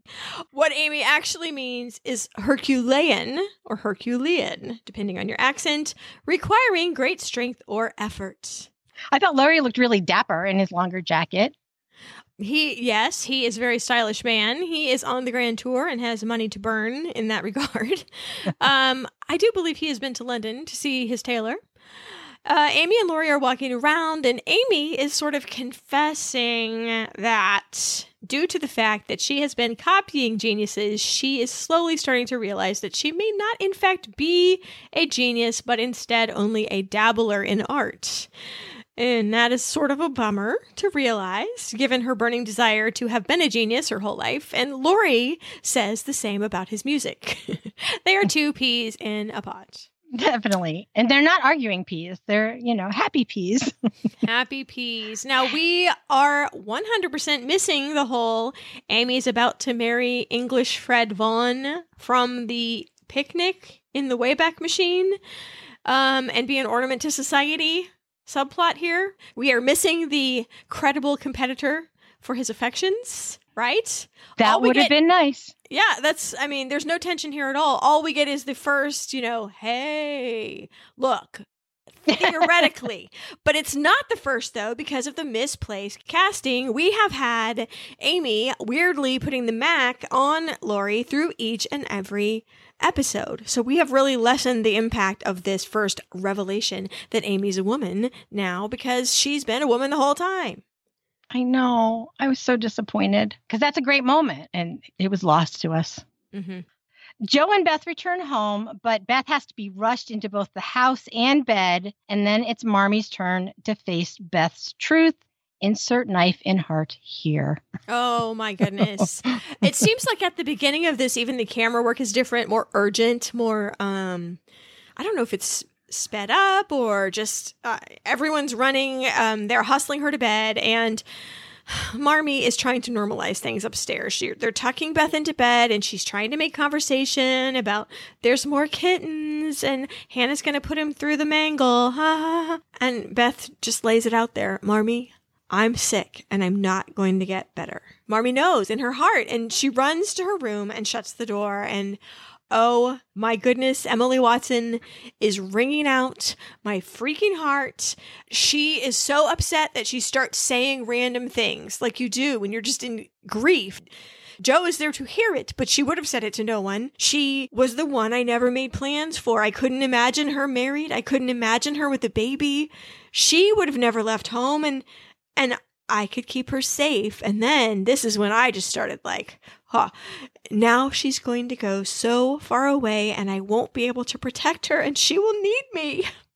I know, me too. I even wrote lost it here on that line. And Emily Watson earned her salary in this scene just the way she runs so uh, frantically from Beth's room to her own room, not wanting her kids to see her be emotional. I mean, that's what she's done this whole time.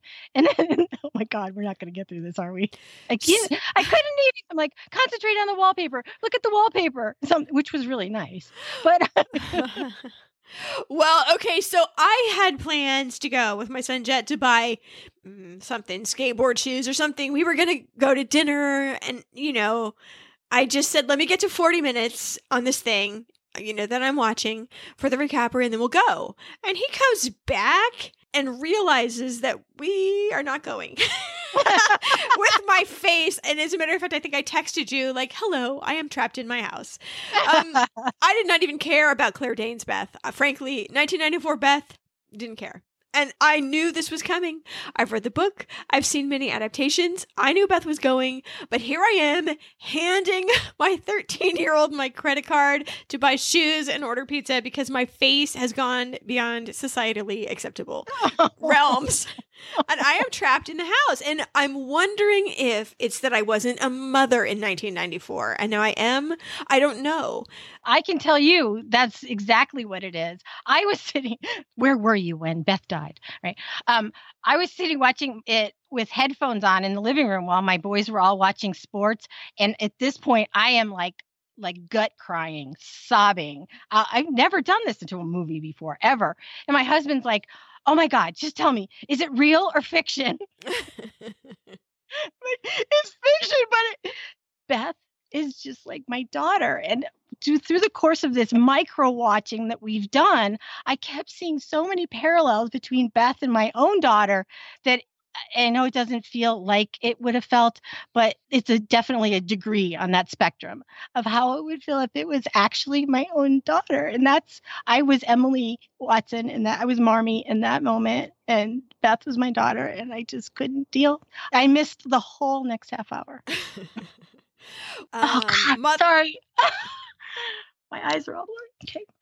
To a lesser degree, I think mothers and fathers feel these little grief moments about your child where they're moving into a place where you can't be there. I mean, you know, they're going to kindergarten, they're going to middle school, they go to college, they go to the grown up world. I think we get these little moments all along that you have a grief moment like this. Of course, it's less than Marmee's about Beth, who's, you know, taking the ultimate voyage. But I think we do recognize that in her statement from the heart. Like she will need me and I won't be there. And it's getting us. It really is getting us. I uh yeah. I so evidently I care about this. I was good and wrecked up.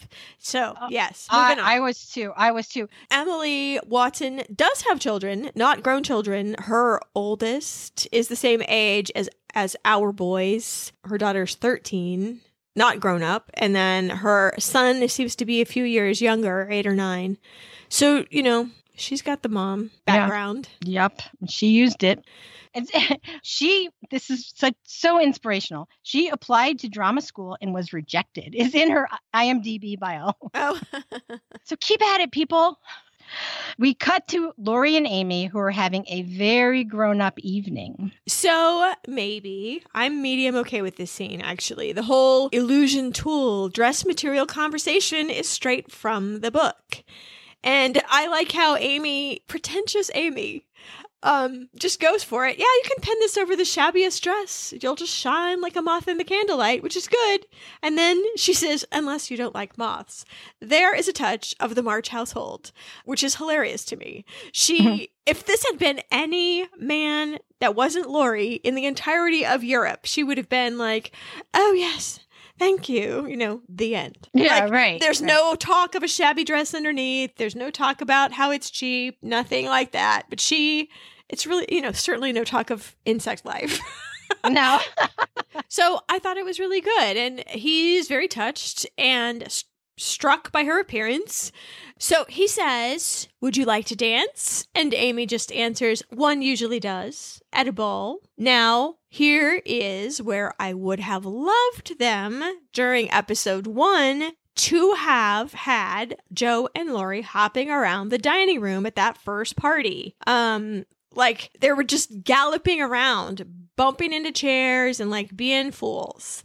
Yes, so, I completely. I, we missed it when it they didn't do it in that first episode. And yep, you are absolutely right. So we do just get the loving looks. We do not get the little spat that Amy and Laurie have at this dance where he presumes to be the light of her life because he's from home and, you know, whatever. And she just books up the rest of her dance card to show him he's not the boss of her. We don't get any of these moments that I think would have been a little character building because what we sense now is like they have officially fallen in love and then you just check it off. where she punishes him literally. She she just he comes back for another dance. She's like, "So sorry, booked." You know, mm, doesn't talk to him for a long time. So whatever. Well, I was happy to have just a little love moment. I guess it was Right. very pretty, and and you had just that little.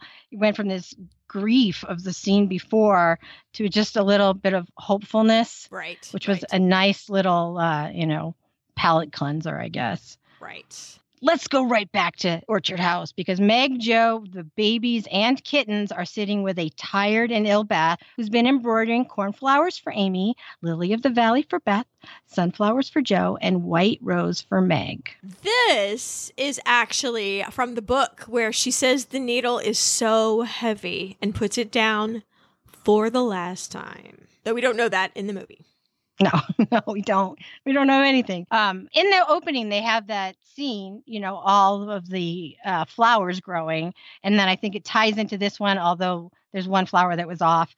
But the cornflowers stand for wealth and prosperity and fortune. I'm going with Victorian floriography, which is the language of flowers um, in the Victorian era. Cornflowers stand for Amy, and that's wealth, prosperity, and fortune.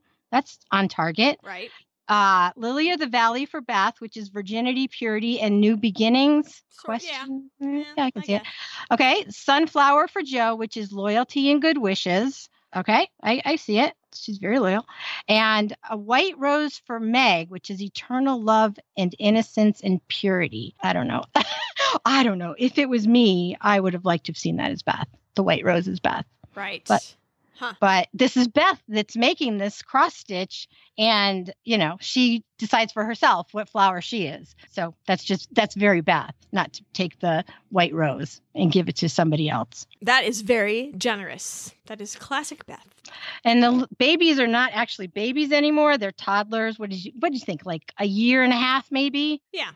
yeah they're, they're they're walking around and jo asked beth do the babies tire you and i'm like damn everything tires her she can't even lift up the needle anymore And for a long time, I looked at that little kitten. I was like, "Is that a taxidermy kitten?" How do, they- do do kittens really sit like that? I don't know, but then it moved at the end, and my illusion was shattered. I thought, did they seriously find? I don't know, whatever. So I don't know how they got it. Maybe it was pure chance to get it to s- stand like that, or maybe they're terrifying it with something. I don't know. I don't know. Uh, Oh, Beckett, we have to keep going here. okay. It's nighttime at Orchard House. The whole family is sitting around Beth's bed for one last time, and I couldn't see the screen.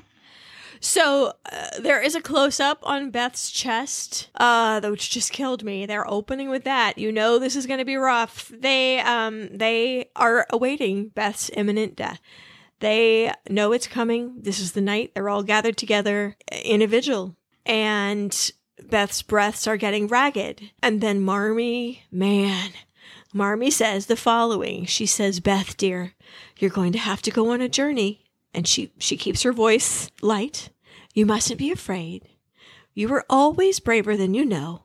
Rest, dear, until you're ready. Which proves to me that mothers are selfless freaking heroes. I don't know if I could. I mean, I guess I could because you find that strength in the time. But man, they did the. I don't know if you've ever been around somebody when they die, but they do have that that death breathing that really like rattly breathing. So that this scene they did it. They did it really well. I'm sorry. Holy crap! I can't even talk about this damn show. okay. Okay. So if you have a good mother or a grandmother based on this scene alone, I would pause and call her right now. I actually wrote the words holy shit. and um, at this point I was at the skate park and uh, received the um, alarmed concern and gratifyingly clumsy masculine comfort of a whole skate park full of 13 to 20 year old young men so thus thus brings a little background comedy to me um at this scene which is my clear salvation because i can hold it together a little better. Um the family heard her last breath There has been a theme throughout. The little scene breaks often focus on laundry, flapping on the line just as a little visual break from scene to scene.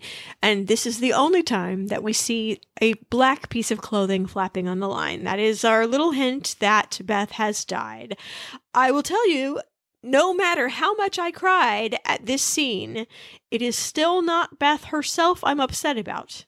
However, it is Marmee. It is this Marmee Mm-hmm. and Marmee's reaction that makes me feel what I feel. I don't know. Maybe I will never, maybe I will never love Beth enough to cry, but it's Marmie that makes me upset.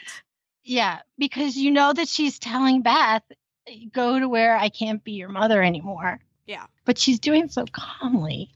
So, really, the only thing saving me from falling apart like Susan is the comedic routine I had to go through at the skate park, where people are digging ratty old QuikTrip napkins out of their sad cargo short pockets to hand me. And it's, it was just really, bless them. It's good training for having a, a girlfriend, I think, if, if that ever happens for them. I don't know how it goes at the skate park, but, um, it was uh, it was very delightful and i'm glad i went through it because that is something i will never forget so that is why i'm able to hold it together more than susan because um, well, Susan was curled up in her favorite chair watching this thing, sobbing. Okay. My daughter was taking a nap on our bed for some reason. And so I just closed my laptop. I walked upstairs. I laid down in bed with her and I spooned her and held her so tight, still sobbing. And she's like, I don't know what's going on here, but okay. and I actually fell asleep like that because I was just drained. It, that's how bad it was. I have never had this reaction from any kind of media before, ever. Well it did push our buttons. We would be interested to know where were you when beth died? Um and what was happening? And did it even hit you? I mean were you just like claire danes? Eh you know like were you like that? I'd be interested to know. Um so looking forward to those responses. But in Italy, Laurie has to share the devastating news with Amy. And honestly, it's just his face. It is just his face. Um, Jo wrote him a telegram and she said, Take care of her, Teddy. He walks in the room and doesn't have to say anything. Amy knows. Yep. We don't even have to go into it. Nope. We did get a date though. There's a date on the telegram of September 13th, 1868. So that was nice. I was always I was wondering through this whole episode like how out of the Civil War were we? You know, we know it's over, but how over is it? So about 3 years. Uh, in case you're wondering if there's a parallel to uh, Louisa May Alcott's life, there sort of is. She had a sister named Elizabeth that did die early um, as a young woman, but not in September and not in that year. So there you go. Yeah, she died way back in 1858 at 22, but she died from the same thing that Beth died from. I mean, Louisa May Alcott was writing from real life, but she had had scarlet fever and it weakened her system and she died two years later. So that was exactly like Beth. Even in the name, they called her Lizzie, but they also called her Beth. So, I mean, the name is right spot on, but her personality, it sounds just like the Beth in the book and in every single adaptation. So we do get a quick vision of Jo sweeping. Um, Jo has no one now. She has pushed Laurie away, rightfully so, really, but she's pushed Laurie away. She can't rely on her mother and father who are immersed in their own grief. Amy's gone. I don't know how much comfort she would have been. Um, and Beth is her one major confidant who's gone, really gone. Um, so Jo is all alone. She has no one. I know, and everything's dying. She's sweeping dead flowers and debris, you know, organic matter. It's just it's a sunny day, but it's filled with so much heartache. It's just like reality. You know, you go to these uh, funeral of someone you love, and it's a beautiful day on out, and just the contrast between the two emotions always gets me weird. So, should we go back to Italy? All right. All right. In Italy, Laurie and Amy talk about death and Beth and the reality of all of it. And Laurie makes more promises to Amy. Well, evidently, Amy can't cry. She, I don't know what that story is, but she's remembering the will she wrote way back while she was still the exact same age. um, you know, I put note to self need child actor to pull off this reminiscence. Um, we're belaboring that point, but nevertheless, it's true. She does say that she thought, because she had been thinking about Beth's death for many years, and she thought that it would burn her down like a house on fire, but in fact, no, she feels frozen. And then Laurie promises to come see her every day. And this is the closest to black we see her in the rest of this entire show. The rest of the family is all wearing black. That's obvious. And she's wearing gray. And that's the closest she gets to mourning clothes at all. So, are we supposed to take away from this that she's cold hearted or that she's such a master of her emotions that she's already played this out so many times in her mind that she's experienced it? or maybe it's just one of those, you know, stages of grief, the denial thing. I don't know. I had all three of those takeaways. I'm not well, sure. And then I was thinking her aunt is such a stickler for propriety that I'm surprised that she's not in full mourning Excellent given point. that propriety. I don't know. I'm who would buy the clothes though? Mrs. or Aunt Carrol buys the clothes. She's she comes back in full silk head to toe. Somebody's paying the bills. So I think yes. it's actually it's Aunt March, now that I think about it. Because in the book, Aunt March says, Mary, you should do it, and I will pay her expenses. So it's actually Aunt March that's buying the clothes. So yeah, she could afford a mourning suit. Hmm, curious. I don't know, but my lasting impression is that she's cold hearted. Mm, hmm Which is maybe that, not what they wanted to put out, but it's kind of where I'm. Yeah, that's kind of where I'm landing too. Yeah, I'm sorry to say. Back in Concord, uh, Jo brings Beth's sewing basket to father, and he gives her advice about going forward in her life and suggests that the greatest gift she can give herself is to write through her grief. It's actually a shocking moment of good advice from the father figure in this family. She comes in with a sewing basket that is Beth's and says that Marmee does not think this should sit in my room anymore. And I was going to put it in the living room and it I really don't want it to surprise me. I don't want to come across it unexpectedly. I need to keep it, but not in a place where I'll, I'll pass by. And he says it can live in his study with him. And then she just begs him, Help me, she says, help me. And he actually has some good advice that writing is her therapy. She has to do it, she has to sift down through this grief. Because there are words there at the bottom. There is a woman there at the bottom of all the grief. And she's like, I don't even know what to say. What words are supposed to come out? He just says, say what is true. Say you were happy once. I actually wrote down this is the most grounded, helpful advice this character gives the whole show.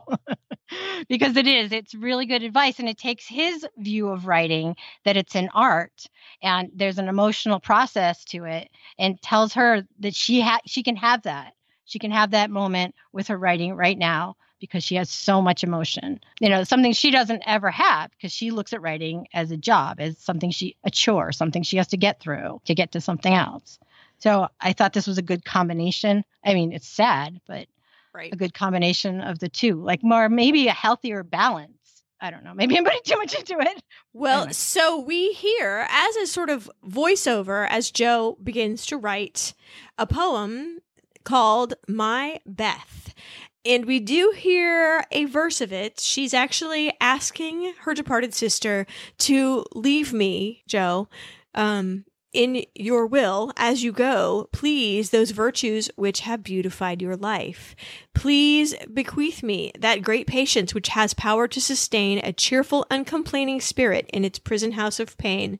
Give me, for I need it sorely, of that courage, wise and sweet, which has made the path of duty green beneath your willing feet. Give me that unselfish nature that with charity divine can pardon wrong for love's dear sake. Meek heart, forgive me mine. It's very touching. Like, please leave me your legacy of like duty and selflessness and all the best parts of yourself, which I need desperately mm-hmm. and I don't have. Yeah, it's beautiful. I will link you up to the poem. It was in the book and then they're showing images you know of the babies playing and life just starting to go on. You know the family's all in mourning clothes of course but there's life going on. There's babies playing in the meadow and there's a white rose growing on that trellis that meg finds. And you know jo is actually writing up in her garret where she should be writing. Mm-hmm. so it's just there's just these scenes throughout this. I, I thought it was beautiful, and it and this whole uh, poem scenes ends with Jo mailing a letter off to Godey's Lady's Book in Philadelphia. And I'm trying to figure out if it cost a penny or a dime. Whatever coin that was, it only cost one of them to mail. Oh, I can't imagine it was a dime, right? That's I mean, true. I I think I remember dime postage at some point in my life. Oh my gosh, I'm totally aging myself here. okay, so Ah. let's settle on a penny. Let's settle on the penny and move on. It is Christmas time again. Jo's poem has been published and it led to more writing assignments, but not a relief from her grief. But Meg now has some advice for Jo. Meg loved it. Meg loved it. She is so proud of her. And obviously, the Godey's editor did too, because he wants more. And his reasoning is because this poem was pure and warm and honest. A 360 degree pivot from anything that ever made it into the Daily Volcano. Um, yeah, it's far more respectable to be in Godey's lady's book. Imagine that. Um, Meg is really supportive. You know, cut it out, pin it up over your desk to show you what you have the power to do. And then Jo, this is like clumsy Jo again. Jo goes, I just broke my scissors. I can't cut it out. Uh, yeah, that's funny. And there is a very touching scene where she goes she goes to the sewing box that she just gave to father for safekeeping and uses, I think very appropriately, Beth's scissors to cut it out. Do you do that? Do you cut things out like that for inspiration? I don't know where you'd hang them. Um, I used to have a uh like a design board at work. Yes, I don't really do that in my current life. That's kind of what Pinterest is for. I would Oh. guess in my life now. Yeah. Okay. Yeah, that, that's probably why I don't do so good on Pinterest because I am definitely a cutter outer. I mean, just even in my little nook here, I have stuff written on the walls. the conversations that we've had, it's like, oh yeah, that's really good. Like, never apologize, never explain. Julia Child is written right in front of me. So, Oh, interesting. good. Yeah, and I mean, I have some of my own work pinned up that I was especially proud of. I have a Maya Angelou poem. Um, so yeah, I love. I'm a, I'm a clutterer. Well, I'm a clutterer, but not of clippings. No, I'm a I'm a clipping clutterer. Clutterer. Okay. In case you're wondering, in Victorian era, which we're close enough, um, it's two full years of mourning for widows, but for siblings, it's six months. And if it was your child, a year. So everybody's still wearing modified mourning clothes. It's not black, black um, for everyone, but um, they're still in mourning because it's proper. We get quick shots of Jo and a man putting the poem into very special places. And then Jo opens a book that Professor Bhaer had given her, and she finds some treasures inside. We see that Jo has pressed his flowers in her Shakespeare book, and my grandma used to do that. We would find them all over the place. Um, she would do it and forget about it, I think. Um, while we were reading at her house, we would find a lot and lots of pressed flowers. And I am thinking maybe I'll go press a couple of these roses out here because all my flowers are not going to make it through this spring equals summer type of situation that we are having right now with 100 degree May. I know. That's a good idea. I put mine in a bowl and dry them like potpourri. Ah. Laurie and Amy sail paper boats. They define their relationship, and there's kissing. And I'm sorry, Beckett, bare feet. Well, I don't care about the bare feet. What I do care about is that this is another one of those relatively play like scenes. This is another one of those relatively play like scenes. Like, I mean, no offense to high school plays, but it is just stilted like that. It is, you know, herder the boats, you know, I. I don't like it. I don't like the scene. I'm not buying it.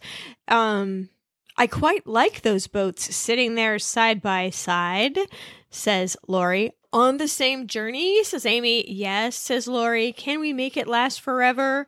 And the heart swelling cello music happens, but I am not investing in this relationship. I'm not.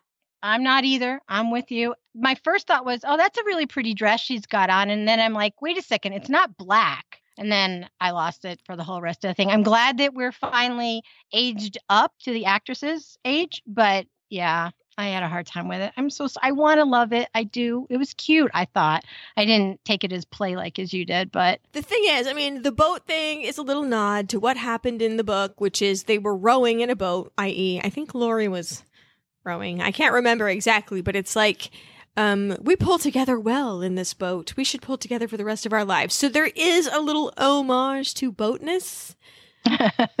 so I guess I'm going to give him that. But I just, here's the problem. I mean, this might have been a fine scene had we had any foundation to build upon, but we haven't. Yes, I completely agree. This all three hours of it, we have not. So I don't care. The end. Plus, I'm still gutted from Beth's dying. So I, I want to be happy for people. I just can't. A letter arrives at Orchard House, and Jo comes to terms with the engagement news of Amy and Laurie.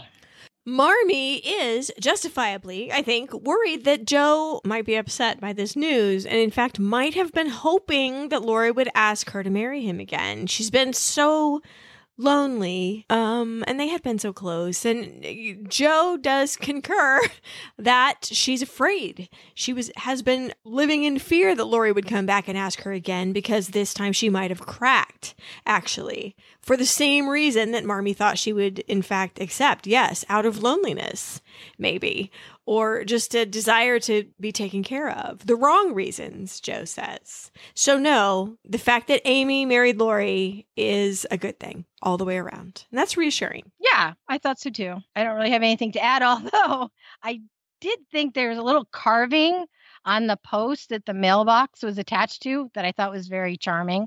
Like it was a carved post for the mailbox. It didn't have to be carved just a little detail that caught my eye because I had to freeze frame it there. I was like, oh, look at that. That's cute. Okay. The next scene is beautiful country life with sweet little children. The Marches and the Brookes welcome Amy and Laurie home, and they have big news, and everyone's happy.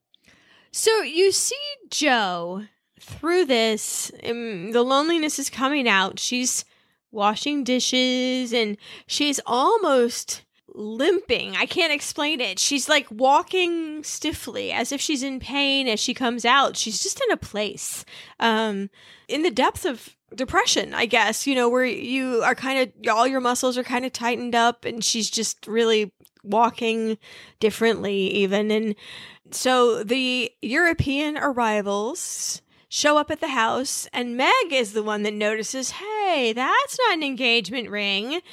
And then Laurie says that she has a sapphire from Chopard as big as a pigeon's egg. And then Amy says, but I can't get a glove on over it. Ha ha.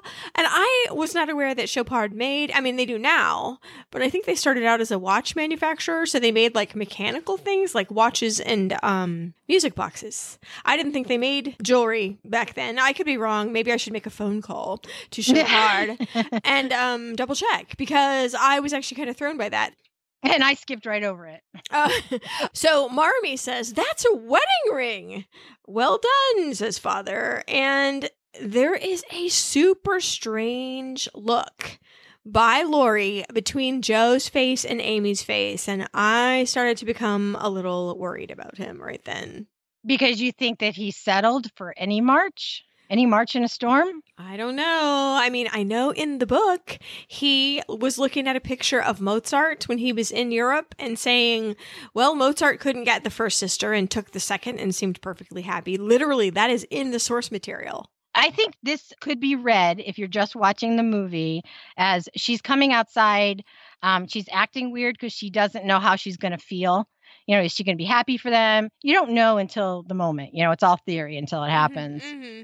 So that look I would take is the same thing. The look from Laurie to Jo. It's like, okay, how are we are we cool here? Right. I think that I think it could be read that way in this interpretation or this adaptation. I M H O. Okay. Laurie and Jo have a reflective visit in the garret, and he tells her how he now feels about her and that he possesses both hindsight and a wife. So he kind of busts in as he always did, and he said, Is genius burning or are you up for a visit? And she's like, Okay, I'm always up for a visit from you, but I'm not sure how many more surprises I can bear. And here is where I got worried again. And this is just delivery and writing? I don't know. I got worried again, even though I know the story. I was trying to see this as, you know, a newcomer might see it. And he says, I have to get back to my wife soon. Like, yeah. okay. But there's something I have to say once and then put it by forever. And I, I'm like, oh no, oh no. He says, I will love you until the day I die, Jo. And I thought, that's not good. But then he adds on, ineffectually, I think, you are my sister and she is. And then Jo says, Mrs. Laurence. And then there's a very weird and awkward moment to me. Yeah. No, me too. Me too. Look like her face. She looks like she's anticipating him to say something like the one thing we, we probably thought he was going to say, right? I still love you, but I can't have you, so I'll have Amy. But yeah, she had a weird look on her face. It was very awkward. Agreed. So then Laurie asks if they could just go back to being happy. And then Jo simply answers, No, we were children before, and we are not children anymore. Bringing everyone under her little dark cloud seems to be the goal. And in the book, this scene goes on a lot longer a lot more is hashed out and it ends reassuringly.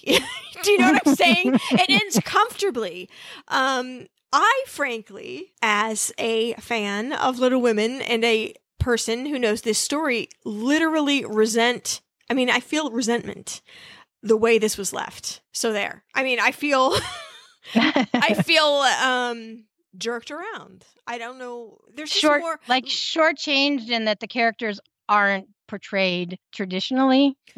No, I just feel like we are being led in a direction that I don't think we need to be led in. It's fine if they're friends. You know what I mean? It's fine mm-hmm. if there's nothing that Jo has romantically for him. It's fine that they've changed places in his heart.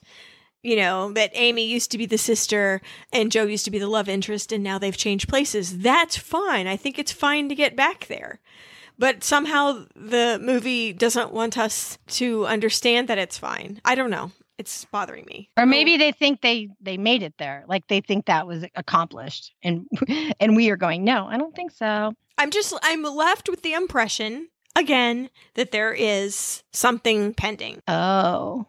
That would be a racy book. Tragic book. Yeah. Jo races to Aunt March's house and Aunt March has had a stroke, but the two bond over their shared role as aunts, and Aunt March has some parting wisdom for her niece. So I like how uh, Jo is, you know, opening the soup, talking, and Aunt March says, Oh, you're ordering your elders around and fiddling with sick people. You've turned into an old maid, Josephine. and then Jo says, I prefer to think of myself as a literary spinster. And um, there is a little bonding. Aunt March just looks at Jo and how careworn she is, I think, and she says the world should be kinder to us aunts. But then Jo just lets it out. She says, My life is small, Aunt March, so small, so narrow. I feel it closing in on me like walls. I wasn't meant for a life like this. And it's so strange but yet beautiful, I think, for her to confide in this person the deepest secret of her whole heart. She can't even tell Marmee. I, I, I just think there's an irony in it. And um, I really like it that it humanizes Aunt March here right at the end, too, because Aunt March answers that better times will come. Yeah, Angela Lansbury did a great job with this. And I love that Aunt March was still, you know, unfiltered and cranky kind of in her last moments you know or she's all she's had a stroke and this is not good even though she says she'll be fine. We know she probably won't be fine. Maybe jo saw herself more as time has gone on than she did when she was her companion. You know maybe she saw herself in aunt march a lot more you know, mm-hmm. unfiltered, sure. Say whatever is on your mind, yeah. sure. You know, say it loud and proud and no apologies. Check, check, check. It's turned into a very rainy day, and Jo encounters a man on the road. It's Professor Bhaer, and he has something to tell her. So Jo is still in her fog of despair, and wouldn't that Macintosh be so useful right now? Because when you hit a rainstorm, you are just drenched. There is no more. There's no sense even walking quickly because there's nothing to be done. you are nope. wet. The end. Um, so she's surprised when she sees his feet because she's looking down and looks up to see some man standing in the street with an umbrella. Mr. Bhaer, what in heaven's name has brought you here? And he says, Business, like business of the heart. Uh, he doesn't say that. Um, he just says, You said you'd come back. And all she has to mention is that she told Beth she would stay because, in fact, he keeps her poem, the poem she wrote called My Beth, against his heart. And he knows the ending. You know, he knows what happened to Beth just having read that poem. I don't want to complicate it necessarily by saying that in the book it's a different poem that he has in his pocket. but I kind of do. I kind of do because he came back when he read a certain phrase and he wants her to guess which phrase it is. And um, Jo had written this poem about four little chests all in a row and the things that relate to each sister that were in each box. You know what mm-hmm. I'm saying? So the the the phrase that brought Mr. Bhaer to her was the box that was supposed to be Jo Um, that says Diaries of a Willful Child, hints of a woman early old, a woman in a lonely home, hearing, like a sad refrain, Be worthy, love, and love will come in the falling summer rain. And he took that to mean that she was yearning for something that he thought he could and wanted to provide to her and um, realized that she was very, very lonely. And that's the poem that he kept against his heart. So there is freaking more chemistry here than between Amy and Laurie, frankly.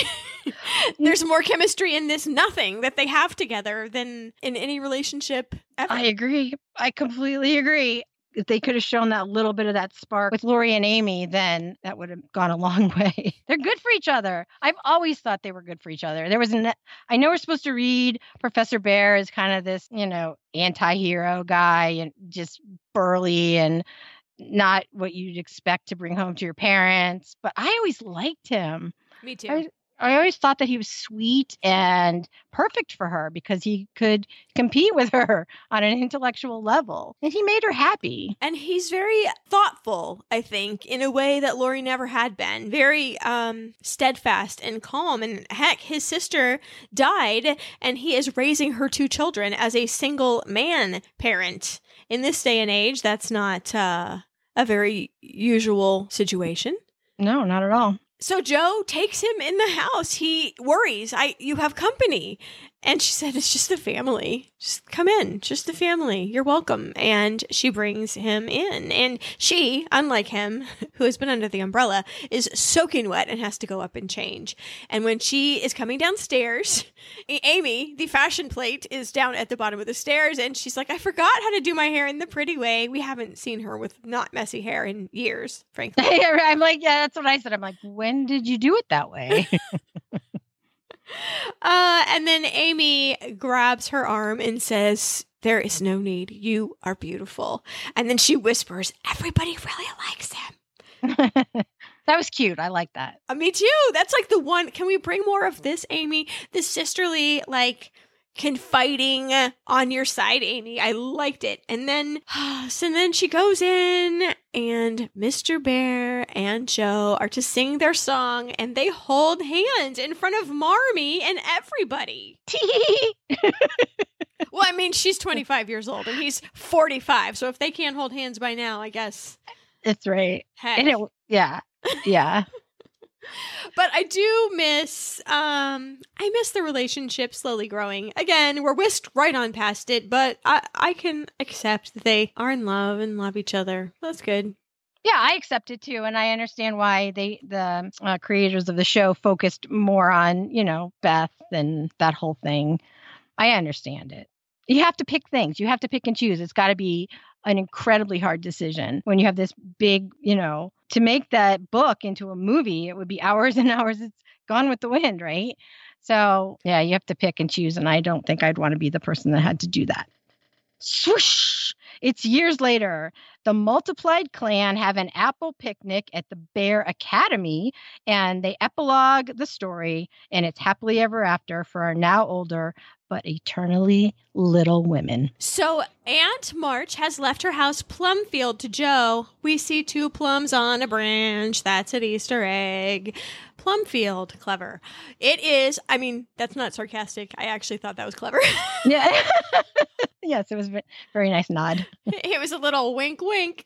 So uh, it's five years later, and Jo is 30 years old. Um, this is actually Marmee's 60th birthday in the book. And Jo's kids are named Rob after her father and Teddy after Teddy. They have turned Aunt March's house into an academy for only boy children, as indicated by her desire to teach boys so long ago. And their slogan on the sign says unity, liberty, and charity. And so, um, Jo, the marm, they call her uh, Mother Bhaer, is um, arranging things at the picnic and finally comes to sit by her own family. And they look around and they're absorbing the scene. And Marmee looks so proudly at Jo. She. I think she's very glad that her wild creature has finally found a sphere that she is happy in. And then Jo says, Nothing's ever perfect, but things can be just right. And then Marmee says, Yes, they can. Now, see, though, this scene, don't you want to read Little Men? You just got a tiny taste of it in this mm-hmm. scene. Mm-hmm. Although I will tell you, this was the end of Little Women. So don't think we have transcended into another book. I This was written, of course, before anyone knew there was going to be a sequel. So you kind of had to wrap it up. And this little flash forward is a very common, you know, what happened to our old friends? So mm-hmm. until you're going to flesh it out in a whole book, this was a good little picture into their future life. But I do not like, sorry, this is a book criticism. I have a feeling. I do not like, for the same reason I don't like the end of Sense and Sensibility by Jane Austen. I don't like the end game here, where she, quote, realizes that her castle in the air, which is writing, was some kind of frivolous dream. And this reality of being the school matron to a bunch of boys and having children and a husband of her own is, quote, the real thing. I don't like that. And, you know, Jane Austen gave Marianne to Colonel Brandon to complete the circle and please her readers, I think. And, well, that's it. I guess I'm a little frustrated. I understand why they do it because, you know, your readers clamor for certain kinds of endings. And just so you know, by the way, Jo's dream is realized, but not until two sequels later in Jo's Boys and that is not that is not a movie defect. That's a source material defect, and and Louisa May Alcott does rectify it probably when her fame transcended the publisher's hold on her, and she could do what she wanted. She always wanted Jo to be a literary spinster, so she finally made her a famous authoress. And very nice, very nice, yeah. I I have really nothing to add to that. I I agree. So there were some truly great things about this adaptation. Emily Watson being first and foremost, gold medal to Emily Watson for ringing my emotions and spirits to the doom that Oh my gosh. Yeah. Well, and you know what? It wasn't just Emily Watson. It was the writers for that scene. It was the lighting crew. It was the set people. I mean, they all worked together so amazingly in that that scene, that that set of scenes. I don't know what you call it. That portion of this show. Um, it's like where they super clicked, you know. And yeah, for that, I I can't tell you if I like or dislike this adaptation because of that scene. I was going through watching it the first time, trying to figure it out, and I was leaning toward, eh, it was okay. And then that scene happened. So now I don't even know how to characterize it. Well, I, I know that someone thought we were being too negative about this series, and I do feel like we at least I, I can only speak for myself, am feeling pretty negative toward it. Actually, I, uh, for one thing, no one took a chemistry test, and I don't mean like you know hydrogen and oxygen and whatnot. Um, I just do not know. I don't, I don't buy nearly all of it. I actually would have loved to see more Mr. Bhaer. That had potential. We saw more of Gabriel Byrne in a shorter movie. Mm-hmm. Um, so you had time. Uh I mean, we needed more or at least better Amy and Laurie, and I'm still left with the impression that he's still in love with Jo and took second best, and that's not good. I don't think that's what they wanted to leave me with. Mhm. I don't know. I I feel glad I saw it. There is some Louisa May Alcott secret, you know, secret knowledge for people who know her life that I really genuinely appreciated. And a little perhaps more realism. I I don't know why the whole tinkling in the chamber pot back at the dance. I was like, well, my goodness, hello. And um the whole scene after Meg gave birth where she's being cleaned up. I mean, I there were elements of realism. I like all of Hannah. Um, I like the, you know, the expose into how the poor were really living. I just missed a lot of, I guess you put your finger on it earlier, character development that would make me care about people. Mhm. Yeah. But I can't say if I liked it or I didn't like it because it's not fair to either end. I can't say that, oh, I like this adaptation and people would go, oh, great, it's a great adaptation based on that one sentence. and if I said I didn't like it, it criticizes the whole thing. And like you just pointed out, there were elements of this that I thought were just brilliant. And then there was the rest. Well, okay, I guess I will submit my review then. There's too much missing. There's not enough magic. I love Maya Hawke. Long may she act. I also love the Beth casting. Um, I will likely not watch it again. Oh, I won't watch it again. Oh, there's there's no question about that. Now, whereas I will watch 1994 again, even though I'm constantly bothered by some of the casting, um, all in all, it had more. I I just don't know. I don't what I don't know what the missing element was. I feel I could not make a movie, so who am I? I'm, you know, here I am, the food critic that can't cook or whatever. But um, so I can't make any sort of movie. So mine would suck worse than this. So take comfort in that. Um, so I don't mean to tear anybody's work down necessarily, but I just, um, I just don't know. It's not maybe for me. I don't. I didn't really like it. The end. I don't. I don't know. I just didn't really like it. It was not my favorite adaptation. I think that um, the greatest one is still to be made. Ooh, yeah. I think there's got to be some time passing though. Oh yeah, there definitely has to be some. I don't think anyone's gonna ramp right up and do that. So hmm, I don't want to leave it on this. I know. Well, did you watch the Orchard House special that w- went along with this? I didn't. Oh, it was it was charming. You got to go into Orchard House and you got a glimpse of her life there, her writing desk. Um, it's narrated by the woman I, who's the executive director question mark um, of Orchard House, and Annie Leibovitz is in it taking pictures. How awesome was that? It was beautifully shot. the The production value was super high. Um, they got Orchard House at the perfect time. The flora. um, so it was really it was I loved it. I thought it was a great little um, documentary to add on to this. So if you didn't see it, you should try and find it. I don't have anything else positive. I was trying to end on a positive note. I know. I hate to be so, you know, I hate to be so negative, but I don't want to give anyone a false impression that we are um like super gung ho. So, um links, I have got The Angel, which is a short story by Hans Christian Andersen. We've got The Constant Tin Soldier, which would be Ditto. And then um Louisa May Alcott's quote failed novel Moods um, is on Project Gutenberg, so you can read that whole thing for free online. And then if you want, you can go look and discover all things Hegel at philosophybasics.com. I don't Hmm. know. I'm interested to see how many of you are really wanting to go down that particular rabbit hole. Let's see what extra did I have. I have uh, a site with Victorian floral meanings, floriology. I, I find it so fascinating, but I'm a plant gal. That Mark Stanley YouTube video with the bouncy song. It's called Hold On. Um, this is timed. This is going to date this show, but if there's ever an opportunity to see the opera production of um, Little Women, you should do it. There is one in Atlanta uh, on June 15th and 16th. I'll put a link in the show notes.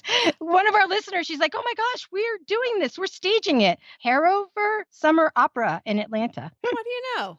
I know. What? How timely. Now, this is the 150th anniversary of the first publication of Little Women. So, as events come up throughout the year, I do believe the initial publishing date was in September, which is when I genuinely thought PBS was going to air this series. But alas, um, I don't know. I don't know what's coming back. Downton Abbey. Maybe the Americans will premiere in September and they didn't uh, feel like they could compete. I actually don't know what is happening in September, but um, so events should be popping up. Especially in the Concord area, and we will update you uh, via our various social media as they occur. All right. I've got nothing else.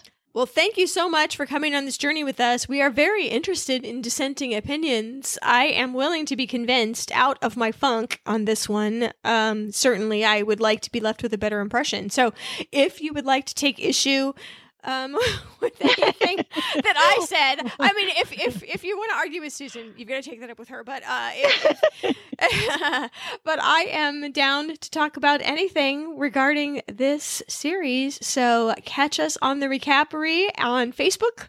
On Twitter, you're going to encounter Susan. So if you want to talk to me, catch us on Facebook. And we will see you next time with a new and entirely not decided upon project. Thank you so much for listening. Bye.